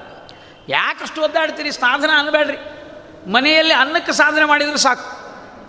ಸಾಯಂಕಾಲದ ಊಟ ಹೆಣ್ಣುಮಕ್ಕಳಿಗೆ ಈ ಮಧ್ಯಾಹ್ನದ ಅಡಿಗೆ ಏನೂ ಕಷ್ಟ ಆಗೋದಿಲ್ಲ ರೀ ಸಾಯಂಕಾಲದ ತಲೆನೋವು ನೋಡ್ರಿ. ಏ, ಏನು ಏನು ಮಾಡಬೇಕು ಅಂತ ಗೊತ್ತಾಗೋದು. ಪಾಪ ಕಿರಿ ಕಿರಿ ಕಿರಿ ರಗಡಾಗಿ ಬಿಟ್ಟಿರ್ತದೆ ಮುಂಜಾನೆ ಮಾಡಿ ಮಾಡಿ ಮಾಡಿ. ಏನು ರೀ ಅನ್ನ ಒಂದು ಉಳಿದದ. ಅದಕ್ಕೇನಾರ ಮಾಡಲೇನು ಅಂತ ಕೇಳ್ತಾರೆ. ಇವ್ರನ್ನ ಯಾಕೆ ಕೇಳ್ತಾರೆ ಅಂದ್ರೆ ಏನು ಮಾಡಬಾರ್ದು ಅನ್ನೋದಕ್ಕೆ ಕೇಳ್ತಾರೆ. ಇವ ಗಂಡ ಏನಂತಾನೆ, ಏನಾರ ಮಾಡೋದಿಲ್ಲ ಮೆಂತಿಟ್ಟು ಹಾಕ್ಕೊಂಡು ತಿನ್ನೋಣ ಅದಕ್ಕೆ ಯಾಕೆ ಉದ್ದಾಡ್ತಿ? ಅಂದ್ರೆ ಅನ್ನಕ್ಕೊಂದು ಸಾಧನೆ ಕಾಣಿಸ್ಬೇಕಾದ್ರೆ ನಿಮಗೆ ರಗಡಾಗ್ಯದ ಇನ್ನು ಏನು ಸಾಧನೆ ಮಾಡೋರು? ಅದರಲ್ಲಿ ನಮಗೆ ಮಹಿಳಾ ಮಂಡಳಿ ಸ್ವಲ್ಪ ತಯಾರಾಗಿಬಿಟ್ಟಾರೆ. ಭಯಂಕರ ಜನ, ಸಾಧನೆ ಸಾಧನೆ, ಅದನ್ನು ಮಾಡಲಿಲ್ಲ, ಇದನ್ನು ಮಾಡಲಿಲ್ಲ. ನಾನು ಅದನ್ನು ಮಾಡಲಿಲ್ಲ, ಈ ವೃತ್ತ ಹಿಡಿಲಿಲ್ಲ, ಅದನ್ನು ಈ ಚಾತುರ್ಮಾಸ ಬಂತಂದ್ರೆ ಹಿಡಿಯೋದು ಅಂತ ತಿಳ್ಕೊಂಬಿಟ್ಟಿರ್ತಾರೆ. ಒಂದು ಗಂಡನ ಕೈ ಹಿಡಿದ್ರೆ ಸಾಕಾಗಿದೆ ಉಳಿದಿಲ್ಲ ಏನು ಹಿಡಿತೀರಿ ಸುಮ್ಮನೆ ಪತಿವ್ರತ ಶಿರೋಮಣಿಯರಾಗಿ ಗಂಡನ ಸೇವಾ ಮಾಡಿದರೆ ಸಾಕಾಗ್ಯದ ಇದು ಮನುಷ್ಯನಿಗೆ ಹಾಗೆ ಅನಿಸ್ತದೆ, ಮಾಡಬೇಕು ಮಾಡಬೇಕು ಮಾಡಬೇಕು. ನಾವೇನು ಮಾಡ್ತೀವಿ ರೀ ಏನೂ ಅಲ್ಲ. ಇದೆಲ್ಲ ಮಾನದ ದೇವರೇ. ಇನ್ನೊಂದಿದೆ ರೀ, ದೇವರನ್ನು ಮರೆತು ಏನಾದರೂ ನೀ ದೊಡ್ಡ ಸ್ಥಾನದಲ್ಲಿ ಇದ್ದೀನಿ ಅಂತ ತಿಳ್ಕೊಂಡ್ರೆ, ನಿನ್ನ ಮಾನಮ ದ್ಯತಿ ಖಂಡಯತಿ ಇತಿ ಮಾನದ. ತುಂಬಿದ ಸಭೆಯಲ್ಲಿ ಮರ್ಯಾದೆ ತೆಗಿತಾನಂತ ದೇವರು. ಮಾಡ್ತೇನೆ ಬಾ, ನಿನ್ನ ವ್ಯವಸ್ಥೆ ನೋಡ್ತೀನಿ ನಾನು. ಎಷ್ಟು ಕೀರ್ತಿ ಸಂಪಾದನೆ ಮಾಡಿದ್ದೆ, ಅಷ್ಟು ಅಧಪಾತ ಆಗೋ ಹಂಗೆ ನೋಡ್ಕೋತೀನಿ ಅಂತ ಮಾನಂ ದ್ಯತಿ ಖಂಡಯತಿ, ಮಾನಂ ದದಾತಿ ಮೊದಲು. ಮೊದಲು ಮಾನಂ ದದಾತಿ, ನಂತರ ಮಾನಂ ದ್ಯತಿ, ಎರಡೂ ದೇವರಿಗೆ ಗೊತ್ತು. ಜ್ಞಾನ ಮಾನದ ಶರಣರ ಸುರಧೇನು ಸರ್ವದಾ. ಶ್ರೀನಿವಾಸ ದೇವರ ಮೇಲೆ ಮಾಡಿದ್ದಿದ್ದು ನೀನೆಂದರಿತು ಸದಾನುರಾಗದಲ್ಲಿ ಧ್ಯಾನಿಪೆ ಮನಧನುಮಾನವ, ಕಳೆಯೋ ಕೇತನ. ಪನ್ನಗಾಚಲ, ನಿವಾಸ ಪ್ರಪನ್ನಾವಚಲ. ಭಿನ್ನಪ ಕೇಳೋ ಜಗನ್ನತ ವಿಠಲ, ಧನ್ಯನ ಮಾಡೋ ಶರಣ್ಯ ಶರಣನ ಶ್ರೀನಿ ಕೇತನ ಕೀರ್ತಿ ಕೊಡಬೇಕು ಭಗವಂತ. ಆ ಮಗಳಿಗೆ ಕೂಸಿಗೆ ಯಶೋಧ ಅಂತಿಟ್ರು ತವರು ಮನೆಯಲ್ಲಿ. ಲಗ್ನ ಮಾಡ್ಕೊಂಡು ಬಂದ್ಲು.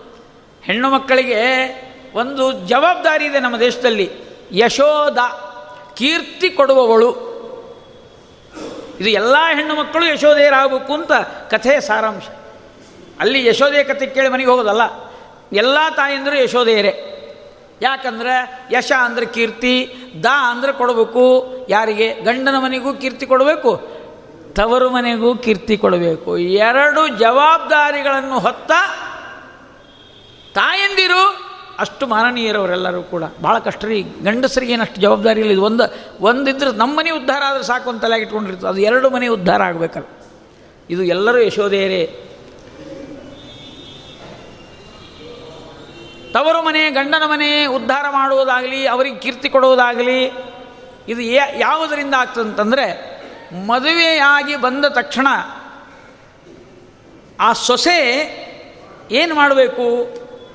ಇಲ್ಲ, ಎಲ್ಲ ಅತ್ತೆ ಮಾವನ್ನೆಲ್ಲ ಚೆನ್ನಾಗಿ ನೋಡ್ಕೊಳ್ಬೇಕು ಎಲ್ಲ ಏನೇನೋ ಹೇಳ್ತಿರ್ತಾರೆ.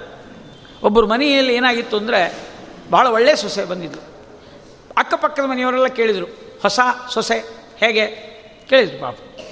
ಹೇಳಿದರು, ಎಲ್ಲ ಮಾಡ್ಕೊಂಡು ಹೋಗ್ತಾಳೆ, ಅತ್ತಿ ಮಾಮನ ಸೇವಾ ಭಾಮೈದನ ಮನೆಯಲ್ಲಿದ್ದವರು, ಗಂಡನ ಸೇವಾ. ಇಂಥ ಚತುರಮತಿಯಾದ ಮತ್ತು ಎಲ್ಲ ಕಾರ್ಯಗಳಲ್ಲಿ ಸರ್ವಜ್ಞಳಾಗಿರತಕ್ಕಂಥ, ಎಲ್ಲ ನಡೆಸ್ಕೊಂಡು ಹೋಗುವ ಸೊಸೆ ಭಾಳ ಜನ್ಮದ ಪುಣ್ಯ ನಮಗೆ ಸಿಕ್ಕದ್ದು ಅಂದರು. ಆದರೆ ಅಂದರು. ಬಂತು ನೋಡ್ರಿ ಇಲ್ಲೇ. ಈ ಆದರೆ ಅನ್ನೋ ಶಬ್ದ ಅದು ದೊಡ್ಡ ಸಮ ಕ್ವಶನ್ ಮಾರ್ಕ್ ಇರ್ತದೆ ಹಾಂ, ಇವ್ರಿಗೆ ಕುತೂಹಲ ಬೇರೆಯವ್ರಿಗೆ. ಆದ್ರೆ ಅದನ್ನ ಹೇಳಿಬಿಡ್ರಿ ಅಂತ. ಏನು ಹೇಳೋದು? ಮಕ್ಕಳೇ ಆಗಿಲ್ಲ. ಮನೆಗೆ ಬಂದವಳು ಮೊದಲನೇ ಮಾಡೋದು ಕೆಲಸ ಏನು ಅಂದರೆ ವಂಶೋದ್ಧಾರಕನ ಕೊಡಬೇಕು. ಕನ್ಯೆ ವಧುವಾಗಿ ಅವಳು ಸತಿಯಾಗಿ ಮನೆಗೆ ಬರೋದು ಅಷ್ಟೇ ಅಲ್ಲ, ಅವಳು ಮಾತೆಯಾಗಿ ಗೋಚರಿಸ್ಬೇಕು ನಮಗೆ, ತಾಯಿ ಆಗಬೇಕು, ಕೂಸಿನ ತಾಯಿ ಆಗಬೇಕು. ಕೂಸನ್ನು ಎತ್ತಿಕೊಳ್ಬೇಕು ಆ ಮನೆಯಲ್ಲಿ, ಆ ಮನೆತನಕ್ಕೆ ಒಂದು ಮಗುವನ್ನು ಕೊಡಬೇಕು. ಆ ಮಗುವನ್ನು ಎತ್ತಿಕೊಂಡಾಗ ಅವಳು ನಿಜವಾಗಿ ತಾಯಿ ಆಗ್ತಾಳೆ. ತಾಯಿ ಆ ಕೂಸಿಗಷ್ಟೇ ಅಲ್ಲ, ಸಮಾಜದಲ್ಲೂ ಅವಳನ್ನು ತಾಯಿ ಅಂತ, ಕುಸಿನ ತಾಯಿ ಕುಸಿನ ತಾಯಿ ಅಂತ. ಅವ್ವ, ಅಮ್ಮ ಅಂತ ಮಾತಾಡಿಸ್ತಾರೆ. ಇನ್ನೂ ಮದುವೆಯಾಗದ ಹುಡುಗಿಯರನ್ನ ಹೇಗೆ ಮಾತಾಡಿಸ್ತಾರೆ ನಿಮಗೆ ಗೊತ್ತು. ಮಕ್ಕಳಾಗದೇ ಇರುವವ್ರನ್ನ ಹೇಗೆ ನೋಡ್ತಾರೆ ಅದು ಗೊತ್ತು. ತಾಯಿಯಾದವಳನ್ನು ನಮ್ಮ ದೇಶ ಎಷ್ಟು ಗೌರವಿಸ್ತದೆ ಅಷ್ಟು ಇನ್ಯಾವ ದೇಶದಲ್ಲೂ ಇಲ್ಲ. ಜನನಿ ಅನ್ನೋ ಶಬ್ದ ಬಹಳ ಮಹತ್ವದ್ದು ಅಂತ. ಅದು ಆಗಬೇಕು ಅಂತ ಬಯಸ್ತೀವಿ ನಾವೆಲ್ಲ. ಅವಾಗ ಕೀರ್ತಿ, ಅಲ್ಲಿ ತನಕ ಕೀರ್ತಿ ಇಲ್ಲ. ಇನ್ನು ನಾವು ಎಂತೆಂಥ ಮಕ್ಕಳನ್ನು ಪಡಿತೀವಿ. ಯಶೋಧ ಎಂಥ ಮಕ್ಕಳನ್ನು ಪಡೆದಿದ್ಲು ಅಂದರೆ ಕೃಷ್ಣನಂಥ ಮಗನನ್ನು ಪಡೆದಿದ್ದಾಳೆ. ಅದು ಭಾಗ್ಯ ನೋಡಿ. ತವರು ಮನೆಯವರು ಬಂದರು, ನೋಡ್ತಾರೆ ಆ ಕೃಷ್ಣನ ಎಷ್ಟು ಚೆಂದಾಗಿದೆ, ಮುದ್ದಾಗಿದೆ.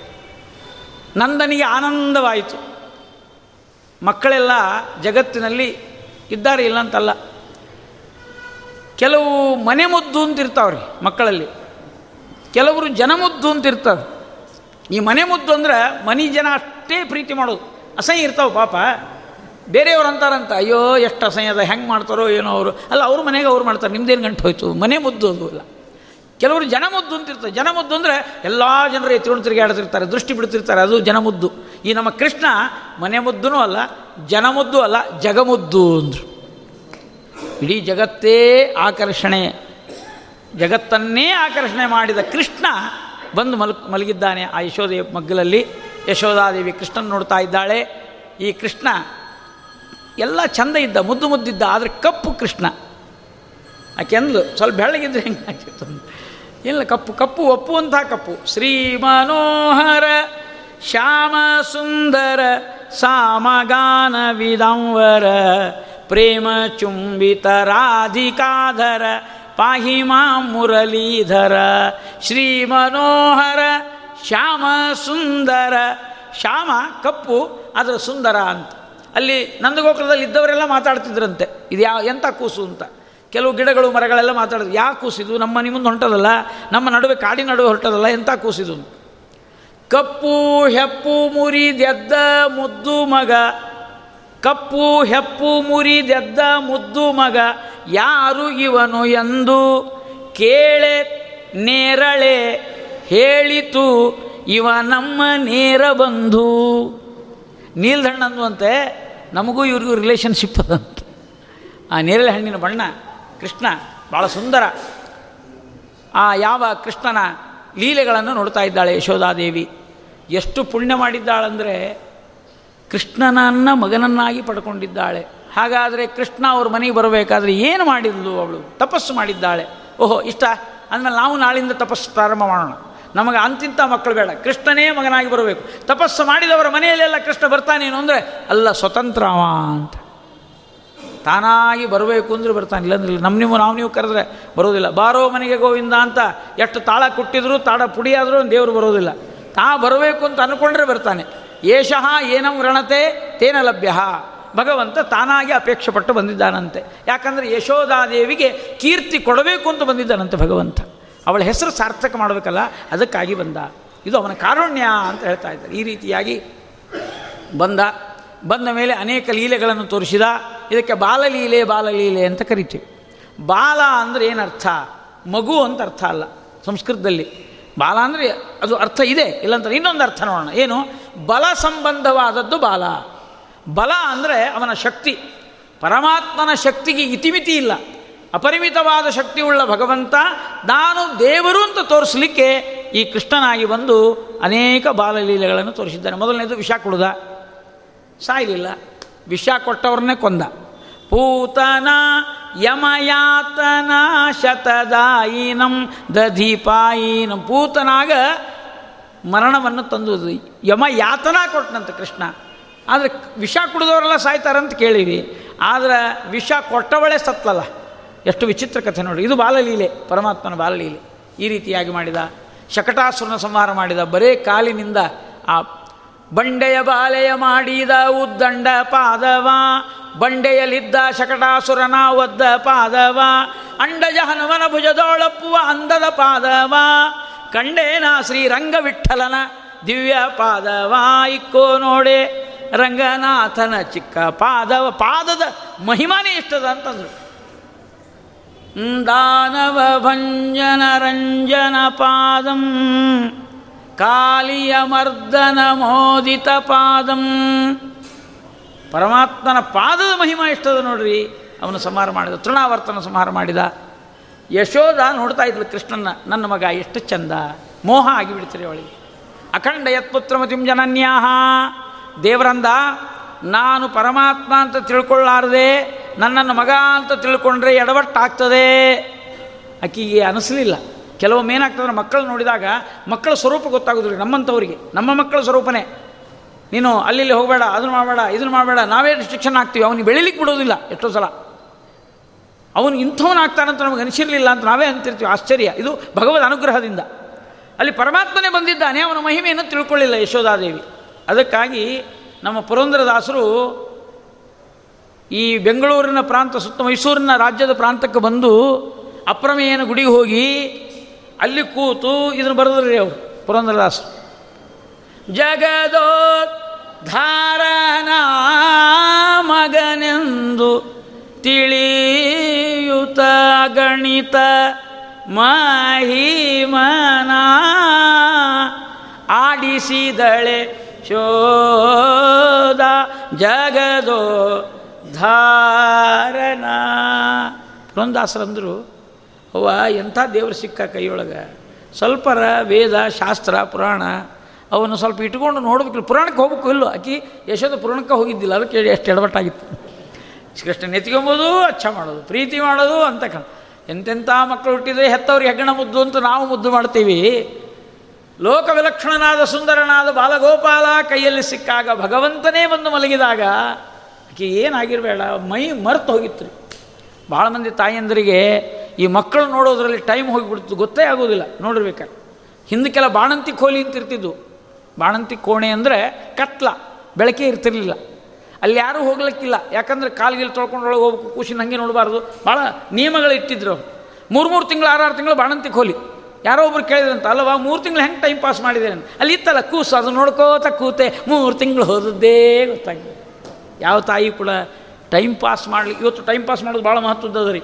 ಅದಕ್ಕೆ ನಮ್ಮ ತಾಯಂದ್ರೆ ಈಗ ಅನುಕೂಲ. ಟಿ ವಿ ಇಟ್ಬಿಟ್ಟಿರ್ತಾರೆ. ಪಾಪ ಬಾಣಂತರಿಗೂ ಟಿ ವಿ ಹಡಿಯೋ ಮುನ್ನ ಮೊದಲು ಗರ್ಭಿಣಿ ಸ್ತ್ರೀಯರಿಗೂ ಟಿ ವಿ ಆಮೇಲೂ ಟಿ ವಿ ಅದರಾಗಿನ ಟೆರರಿಸ್ಟ್ಗಳನ್ನು ನೋಡಿ ನೋಡಿ ನೋಡಿ ನೋಡಿ ಇದು ಹುಟ್ಟಿದ ಕೂಡಲೇ ಕೂಸು ಎ ಕೆ ಫಾರ್ಟಿ ಸೆವೆನ್ನ ಬೇಕಂತದು.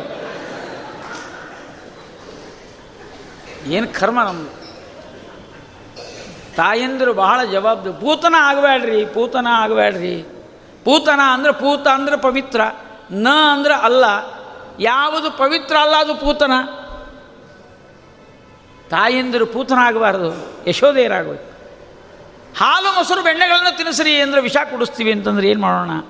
ಇದೆಲ್ಲ ಕಥಾ ಇದೆ ಒಳಗೆ. ಆಡಿಸಿದಳೆ ಶೋದ ಜಗದೋ ಧಾರಣ ಜಗದೋದ್ಧಾರಣ ಮಗನೆಂದು ತಿಳಿಯುತ್ತ ಕೆಂಪು ಗೆರಿ ಎಳೆದ್ರಿ ಪುರಂದರದಾಸರು. ಮಗನೆಂದು ತಿಳಿಯುತ್ತಾ, ಇದು ಮಾಡಬಾರ್ದಾಗಿತ್ತು, ಅವಳು ಮಾಡಿದ್ದಾಳೆ, ಏನು ಮಾಡೋದು ಅಂತಂತಾರೆ ಪುರಂದಾಸರು ಕಳಕಳಿಯಿಂದ ಆ ಮಾತನ್ನು ಬರೀತಾರೆ. ಪರಮಾತ್ಮನನ್ನು ಮಗ ಎಂದು ತಿಳ್ಕೊಂಡಿದ್ದಾಳೆ. ಕರ್ನಾಟಕ ಸಂಗೀತದ ಪಿತಾಮಹರಾದ ಪುರಂದರದಾಸರು ಎಂಥ ಒಂದು ಕೃತಿಯನ್ನು ರಚನೆ ಮಾಡಿದ್ದಾರೆ ನೋಡ್ರಿ. ಇದನ್ನು ಹಿಂದೂಸ್ತಾನಿಯೊಳಗೆ ಹಾಡ್ಲಿಕ್ಕೆ ಬರೋದಿಲ್ಲ ರೀ ನಾವೆಲ್ಲ ಧಾರವಾಡದವರು, ಹಿಂದೂಸ್ತಾನಿನೇ ಹಾಡೋರು ನಾವೆಲ್ಲ. ಆದರೆ ಕರ್ನಾಟಕ ಹಾಡ್ಲಿಕ್ಕತ್ತಿನಲ್ಲ ನೀವು ಹಿಂಗೆ ಹಾಡಿದ್ರಿ ಅಂತ ನೀವು ತಿಳ್ಕೊಳ್ಬೋದು. ಆದರೆ ಇದೇನು ಸರಿಯಾದ ಕ್ರಮ ಅಲ್ಲ. ಯಾರಾದರೂ ಸಂಗೀತಗಾರರು ಬಂದಿದ್ದರೆ ಕ್ಷಮ ಮಾಡಿರಿ, ಯಾಕಂದ್ರೆ ನಮ್ಮ ಕರ್ನಾಟಕ ಬರೋದಿಲ್ಲ ಆದರೆ ನಾವು ಹಾಗೆ ಹೇಳಬಾರ್ದು ಅಂತ ಸ್ವಲ್ಪ ಹಿಂಗೆ ಹೇಳ್ತೀವಿ ಅಷ್ಟೆ. ಜಗದೋದ್ಧಾರಣ ಮಗನೆಂದು ತಿಳಿಯುತ್ತಾ, ಆಡಿಸಿದಳೆ ಶೋಧ. ಜಗದು, ಅದನ್ನು ಹಿಂಗೆ ಹೇಳಿ ಪುರಂದಾಸರಿಗೆ ಏನು ಆನಂದ ಆಗೋದು? ಪದ್ಯ ಒಯ್ದು ಗದ್ಯ ಹೇಳಿದ್ರೆ ಏನಾಗಬೇಕು ರೀ ಅದಕ್ಕೆ ಹಂಗೆ ಹೇಳೋದು ಬೇಡ ಅಂತ ಸ್ವಲ್ಪ ರಾಗ, ನಮಗೆ ಬಂದದ್ದು ರಾಗದೊಳಗೆ ಅನುರಾಗದಿಂದ ಹಾಡ್ತೀವಿ ಅಷ್ಟೇ.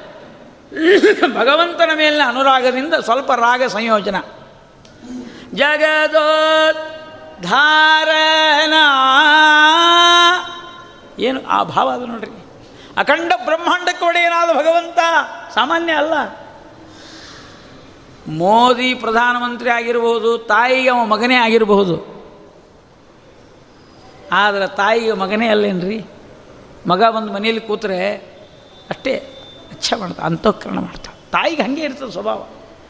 ಹಂಗಲ್ಲ ಇದು ಅಂದರು. ಭಗವಂತ ಮಗನಾಗಿ ಒಂದು ಮಗ ಅಂತ ತಿಳ್ಕೊಂಡ್ರೆ, ಇಲ್ಲ ಇದು ಭಗ, ಪರಮಾತ್ಮನೇ ಅಂತ. ಪರಮಾತ್ಮ ಅವನು ಹುಟ್ಟಿಲ್ಲ, ಅವನಿಗೆ ಜನ್ಮಗಳಿಲ್ಲ, ತಿಳ್ಕೊಳ್ಬೇಕಾಗಿತ್ತು, ಅದು ಆಗಲಿಲ್ಲ ಅಂತ. ಅದಕ್ಕಾಗಿ ಮುಂದೆ ದೇವರು ಏನು ಮಾಡಿದ ಅಂದರೆ, ಬಾಯಲ್ಲಿ ಬ್ರಹ್ಮಾಂಡ ತೋರಿಸಿಬಿಟ್ಟ.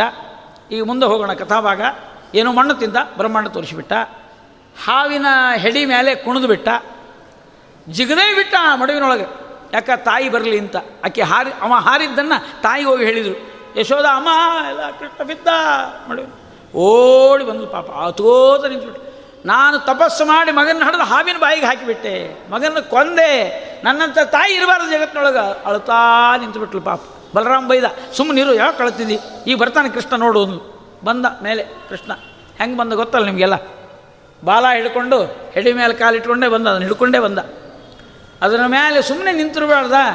ಪಾಪ ಈಕಿ, ಕೃಷ್ಣ ಇಲ್ಲಿ ಇಳಿದಬಾರ್ದು, ಅದ್ರ ಮೇಲೆ ನಿಂತಿರಬಾರ್ದು. ಹಾವು ಅದು. ಈಕೆ ಅಳ್ತಾ ಇದ್ದಾಳೆ ಪಾಪ. ಈಗಿನ ಅಜ್ಞಾನವೇ ಅಜ್ಞಾನ. ಏನು ಮಾಡೋದು?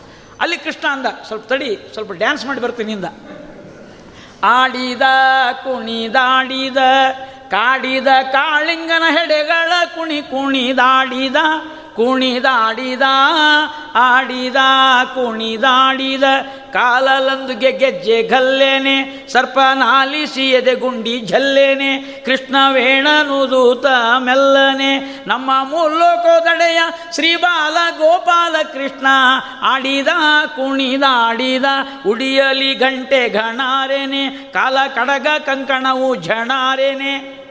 ಬ್ರಹ್ಮದೇವರು ಬೇರೆ ನಿಂತಿದ್ದಲ್ಲಿ ಬಂದು ಬ್ರಹ್ಮ ಕಂಡು ನುತಿಸುತ್ತ ಬಲಾರೇನೆ, ಡೊಳ್ಳಿನ ಮ್ಯಾಲ್ಕಯ್ಯ ಬರ್ಮಪ್ಪ, ಹಾಕ್ಯಾನ ತಾಳವ ಶಿವನಪ್ಪ ತಟ್ಯಾನ್ಮ್ಯ ಒಳ್ಳೊಳ್ಳೆ ಪದಗಳ ಹನುಮಪ್ಪ ಹಾಡ್ಯಾನ ಚಲುವ ಕನಕಪ್ಪ ಕುಣದಾನ್ಮ್ಯ ದೇವಿ ನಮ್ಮ ದ್ಯಾವರು ಬಂದಾರ. ಬನ್ನೀರೇ ನೋಡ ಬನ್ನೀರೆ. ದೇವಿ ಅಂದ್ರೆ ಯಾರು? ಯಶೋಧಾದೇವಿ ದ್ಯಾವರು ಬಂದಾರ. ನೋಡೀರೇ ಬನ್ನೀರೇ, ನೋಡ ಬನ್ನೀರೆ. ಈ ಕೃಷ್ಣ ನಿನ್ನ ಮಗ ಅಲ್ಲವಾ? ಅವ ನಾರಾಯಣ ಅಂತ ಹೇಳಿದ್ರು ಕನಕದಾಸರು. ಪುರಂದರದಾಸರು ಹೇಳಬೇಕಾಯ್ತು, ಕನಕದಾಸರು ಹೇಳಬೇಕಾಯ್ತು. ಕನ್ನಡದ ಹರಿದಾಸರು ಯಶೋಧೆಯಾಗಿ ನಿಂತು ನೋಡ್ತಾ ಇದ್ದಾರೆ, ಅದನ್ನೆಲ್ಲ ವಿಚಾರವನ್ನು ಮಾಡಿದರು. ಇಷ್ಟರ ತಿಳಿಬೇಕು ಬೇಡ್ರಿ, ಆ ತಾಯಿಗೆ ಏನು? ಹಾವಿನ ಮೇಲೆ ಯಾರನ್ನ ಕುಣಿತಿದ್ದಾರೇನ್ರಿ ನೆಲದ ಮೇಲೆ ಕುಣಿಲಿಕ್ಕೆ ಬರುವುದಿಲ್ಲ. ವಿಚಾರ ಮಾಡಿರಿ ಒಂದು ಸ್ವಲ್ಪ, ಹಾವಿನ ಮೇಲೆ ಕುಣಿಲಿಕ್ಕೆ ಹೆಂಗೆ ಅದು ಮೆತ್ತಗಿರ್ತದೆ ರೀ ಅದು, ಹೆಡೆ, ಅದರ ಮೈ ಎಲ್ಲ ನಿಂದಿರ್ಲಿಕ್ಕೂ ಬರುವುದಿಲ್ಲ ಅದು. ಅದರ ಮೇಲೆ ಕೃಷ್ಣ ಕುಣಿದ. ಇದು ಬಹಳ ವಿಚಿತ್ರ ಸಂಗತಿ.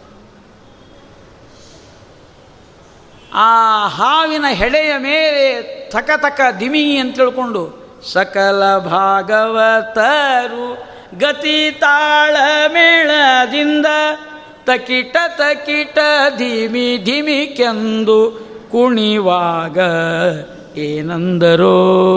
ಸಕಲ ಭಾಗವತರು, ಆ ಭಾಗವತರು ಯಾರು ಅಂದರೆ ರುದ್ರದೇವರು, ಬ್ರಹ್ಮದೇವರು ಹನುಮಂತ ದೇವರು ಇವರೆಲ್ಲ ಭಾಗವತರಲ್ಲ, ಸುತ್ತೆಲ್ಲ ಭಾಗವತರು ನಿಂತು ಕುಣಿತಾ ಇದ್ರು, ಕೃಷ್ಣ ಅಲ್ಲಿ ನರ್ತನ ಮಾಡ್ತಾ ಇದ್ದ, ಅವರು ಹಾಡ್ತಾ ಇದ್ರು. ಹಾಡಬೇಕಾದ್ರೆ ನಿಮಗೆಲ್ಲ ಗೊತ್ತು, ಈ ಈ ಪ್ರಾಂತದವರಿಗೆ ನರ್ತನದ ಬಗ್ಗೆ ಹೇಳಬೇಕಾಗಿಲ್ಲ. ಯಾಕಂದರೆ ನರ್ತನ ಭಾ ಭರತನಾಟ್ಯ ಅಂದರೆ ಅದು ಜೀವದ ಉಸಿರಾಗಿ ಹೋಗಿದೆ. ನರನಾಡಿಗಳಲ್ಲಿ ನಮ್ಮ ಮೈಸೂರು ಪ್ರಾಂತಕ್ಕೆಲ್ಲ ಎಷ್ಟು ಪ್ರಸಿದ್ಧ ಅಂದರೆ ಒಂದು ಹುಡುಗಿ ಹುಟ್ಟಿದ್ಲು ಮನೆಯೊಳಗಂದ್ರೆ ತಂಬೂರಿ, ಒಂದು ಭರತನಾಟ್ಯ. ಶುರುವೆ ಕರ್ಕೊಂಡು ಹೋಗೇ ಬಿಡ್ತಾರೆ. ಏನದು? ಪಿಳ್ಳಾರಿ ಗೀತೆಗಳು ಪ್ರಾರಂಭ. ಸರಿ ಮಾಗರಿ, ಸರಿ ಗರಿ ಸಾ ಯಾರ ಮನೆ ಮುಂದೆ ನಿಂತರೂ ಇದೇ ಬಾಗಲ ಬಡಿದ್ರು ಇದೇ ಕೇಳಿಸ್ತದೆ ಇಲ್ಲಿ. ಸರಿ ಮಾಗರಿ ಸರಿ ಗರಿ ಸ ಲಂಬೋದರ ಲಕುಮಿಕರ ಮೈಸೂರು, ಬೆಂಗಳೂರು, ತಮಿಳ್ನಾಡು, ಆಂಧ್ರಕ್ಕೆ ಹೋದರೆ ಇದೇ ಹಾಡೆ, ಪುರಂದರದಾಸರ ಹಾಡೋದು. ಮತ್ತು ಅವ್ರು ತಮಿಳ್ನಾಡವರು ಕನ್ನಡ ಬರೋದಿಲ್ಲ ಸರಿಯಾಗಿ. ಲಂಬೋದರ ಲಘುಮಿಗರ ಅಂತಾರೆ ಅವರು, ಏನು ಮಾಡೋದು? ಗೆರೆಯ ನೀರನ್ನು ಗೆರೆಗೆ ಜಲ್ಲಿ, ವರವ ಬಡೆದವರಂದೆಗಾಣಿರೋ ತಮಿಳ್ನಾಡಿನವರು ಕನ್ನಡ ಹಾಡೆ. ಆಂಧ್ರದವರು, ಕನ್ನಡ, ತೆಲುಗು. ಕರ್ನಾಟಕ ಸಂಗೀತ ಅಂತ ಟಿ ವಿಯಾಗ ಬರ್ತದೆ ಇದು. ಇದ್ರೊಳಗೆ ಟಿ ವಿಯೊಳಗೆ ಮತ್ತು ರೇಡಿಯೋದಾಗ ಬರ್ತದೆ. ಈಗ ಕರ್ನಾಟಕ ಸಂಗೀತ. ಬ್ರೋಚೇವಾರೆವರು ಶುರು ಆಗ್ಬಿಡ್ತು. ನಾನು ಕರ್ನಾಟಕ ಸಂಗೀತ ತೆಲುಗು ಹಾಡು ಯಾಕೆ ಬರ್ತದೆ ಅಂತ? ನೋಡ್ರಿ, ಕರ್ನಾಟಕ ಅಂದರೆ ಕನ್ನಡ ಅಂತ ಅರ್ಥ ಅಲ್ರಿ. ಕರಣೆ, ಅಟತಿ, ಕಿವಿಯಲ್ಲಿ ಮಧುರವಾದ ಗುಂಗುಡಿಸುವ ರಾಗ ಅದು. ಅಂತ ಕರ್ನಾಟಕ ಸಂಗೀತ ಪ್ರಸಿದ್ಧವಾದದ್ದು. ಆ ರೀತಿಯಾಗಿ ಪರಮಾತ್ಮ ಹಾವಿನ ಮೇಲೆ ಕುಣಿದಿದ್ದಾನೆ. ಇದು ಅಘಟಿತ ಘಟನ. ಎಲ್ಲೂ ಆಗದಿರುವ ಕೆಲಸವನ್ನು ಪರಮಾತ್ಮ ಮಾಡ್ತಾನೆ ಅನ್ನೋದಕ್ಕೆ ನೋಡವ ಯಶೋಧ ಅಂದರು. ಎಲ್ಲ ನೋಡಿದ್ಲು. ಇವ ನನ್ನ ಮಗ ಅಲ್ಲ ಅಂತ ಅನಿಸ್ತಿತ್ತು. ಒಂದು ಸ್ವಲ್ಪ ಹೊತ್ತು ಮರಿತಿದ್ಲು. ಇದೆಲ್ಲ ಆಯಿತು. ಕೊನೆಗೆ ಕೃಷ್ಣನನ್ನು ಒಂದು ಪ್ರಶ್ನೆ ಕೇಳ್ತಾಳೆ. ಆಕೆ ಜೀವನದೊಳಗೆ ಎಲ್ಲ ಕಂಡಿದ್ಲು. ಕೃಷ್ಣನನ್ನು ನೋಡಿದ್ಲು. ಅವನ ಮಹಿಮೆಯನ್ನು ಕಂಡಿದ್ದಾಳೆ. ಒಂದು ನೋಡಲಿಕ್ಕಾಗಲಿಲ್ಲಂತೆ. ನಾಮಕರಣ ಒಂದು ಆಯಿತು ಇಲ್ಲಷ್ಟೇ. ಆದರೂ ಮುಂಜುವಿ ನೋಡಲಿಲ್ಲ, ಉಪನಯನ ಕಾಣಲಿಲ್ಲ ಕಣ್ಣಿನಿಂದ, ಮದುವೆ ಅಂತೂ ನೋಡಲಿಕ್ಕೆ ಆಗಲಿಲ್ಲ ಅವಳಿಗೆ. ಅದಕ್ಕಾಗಿ ಕೃಷ್ಣನನ್ನು ಕರೆದು ಒಂದು ಪ್ರಶ್ನೆ ಕೇಳ್ತಾಳೆ. ಕೃಷ್ಣ, ನಾನೊಂದು ಪ್ರಶ್ನೆ ಕೇಳ್ತೀನಪ್ಪ. ಅದಕ್ಕೆ ಉತ್ತರ ಕೊಡು. ಅವ್ವ, ಏನು ಬೇಕು ಹೇಳಿ ನಿಮಗೆ ಅದನ್ನು ನಾಳೆ ನೋಡು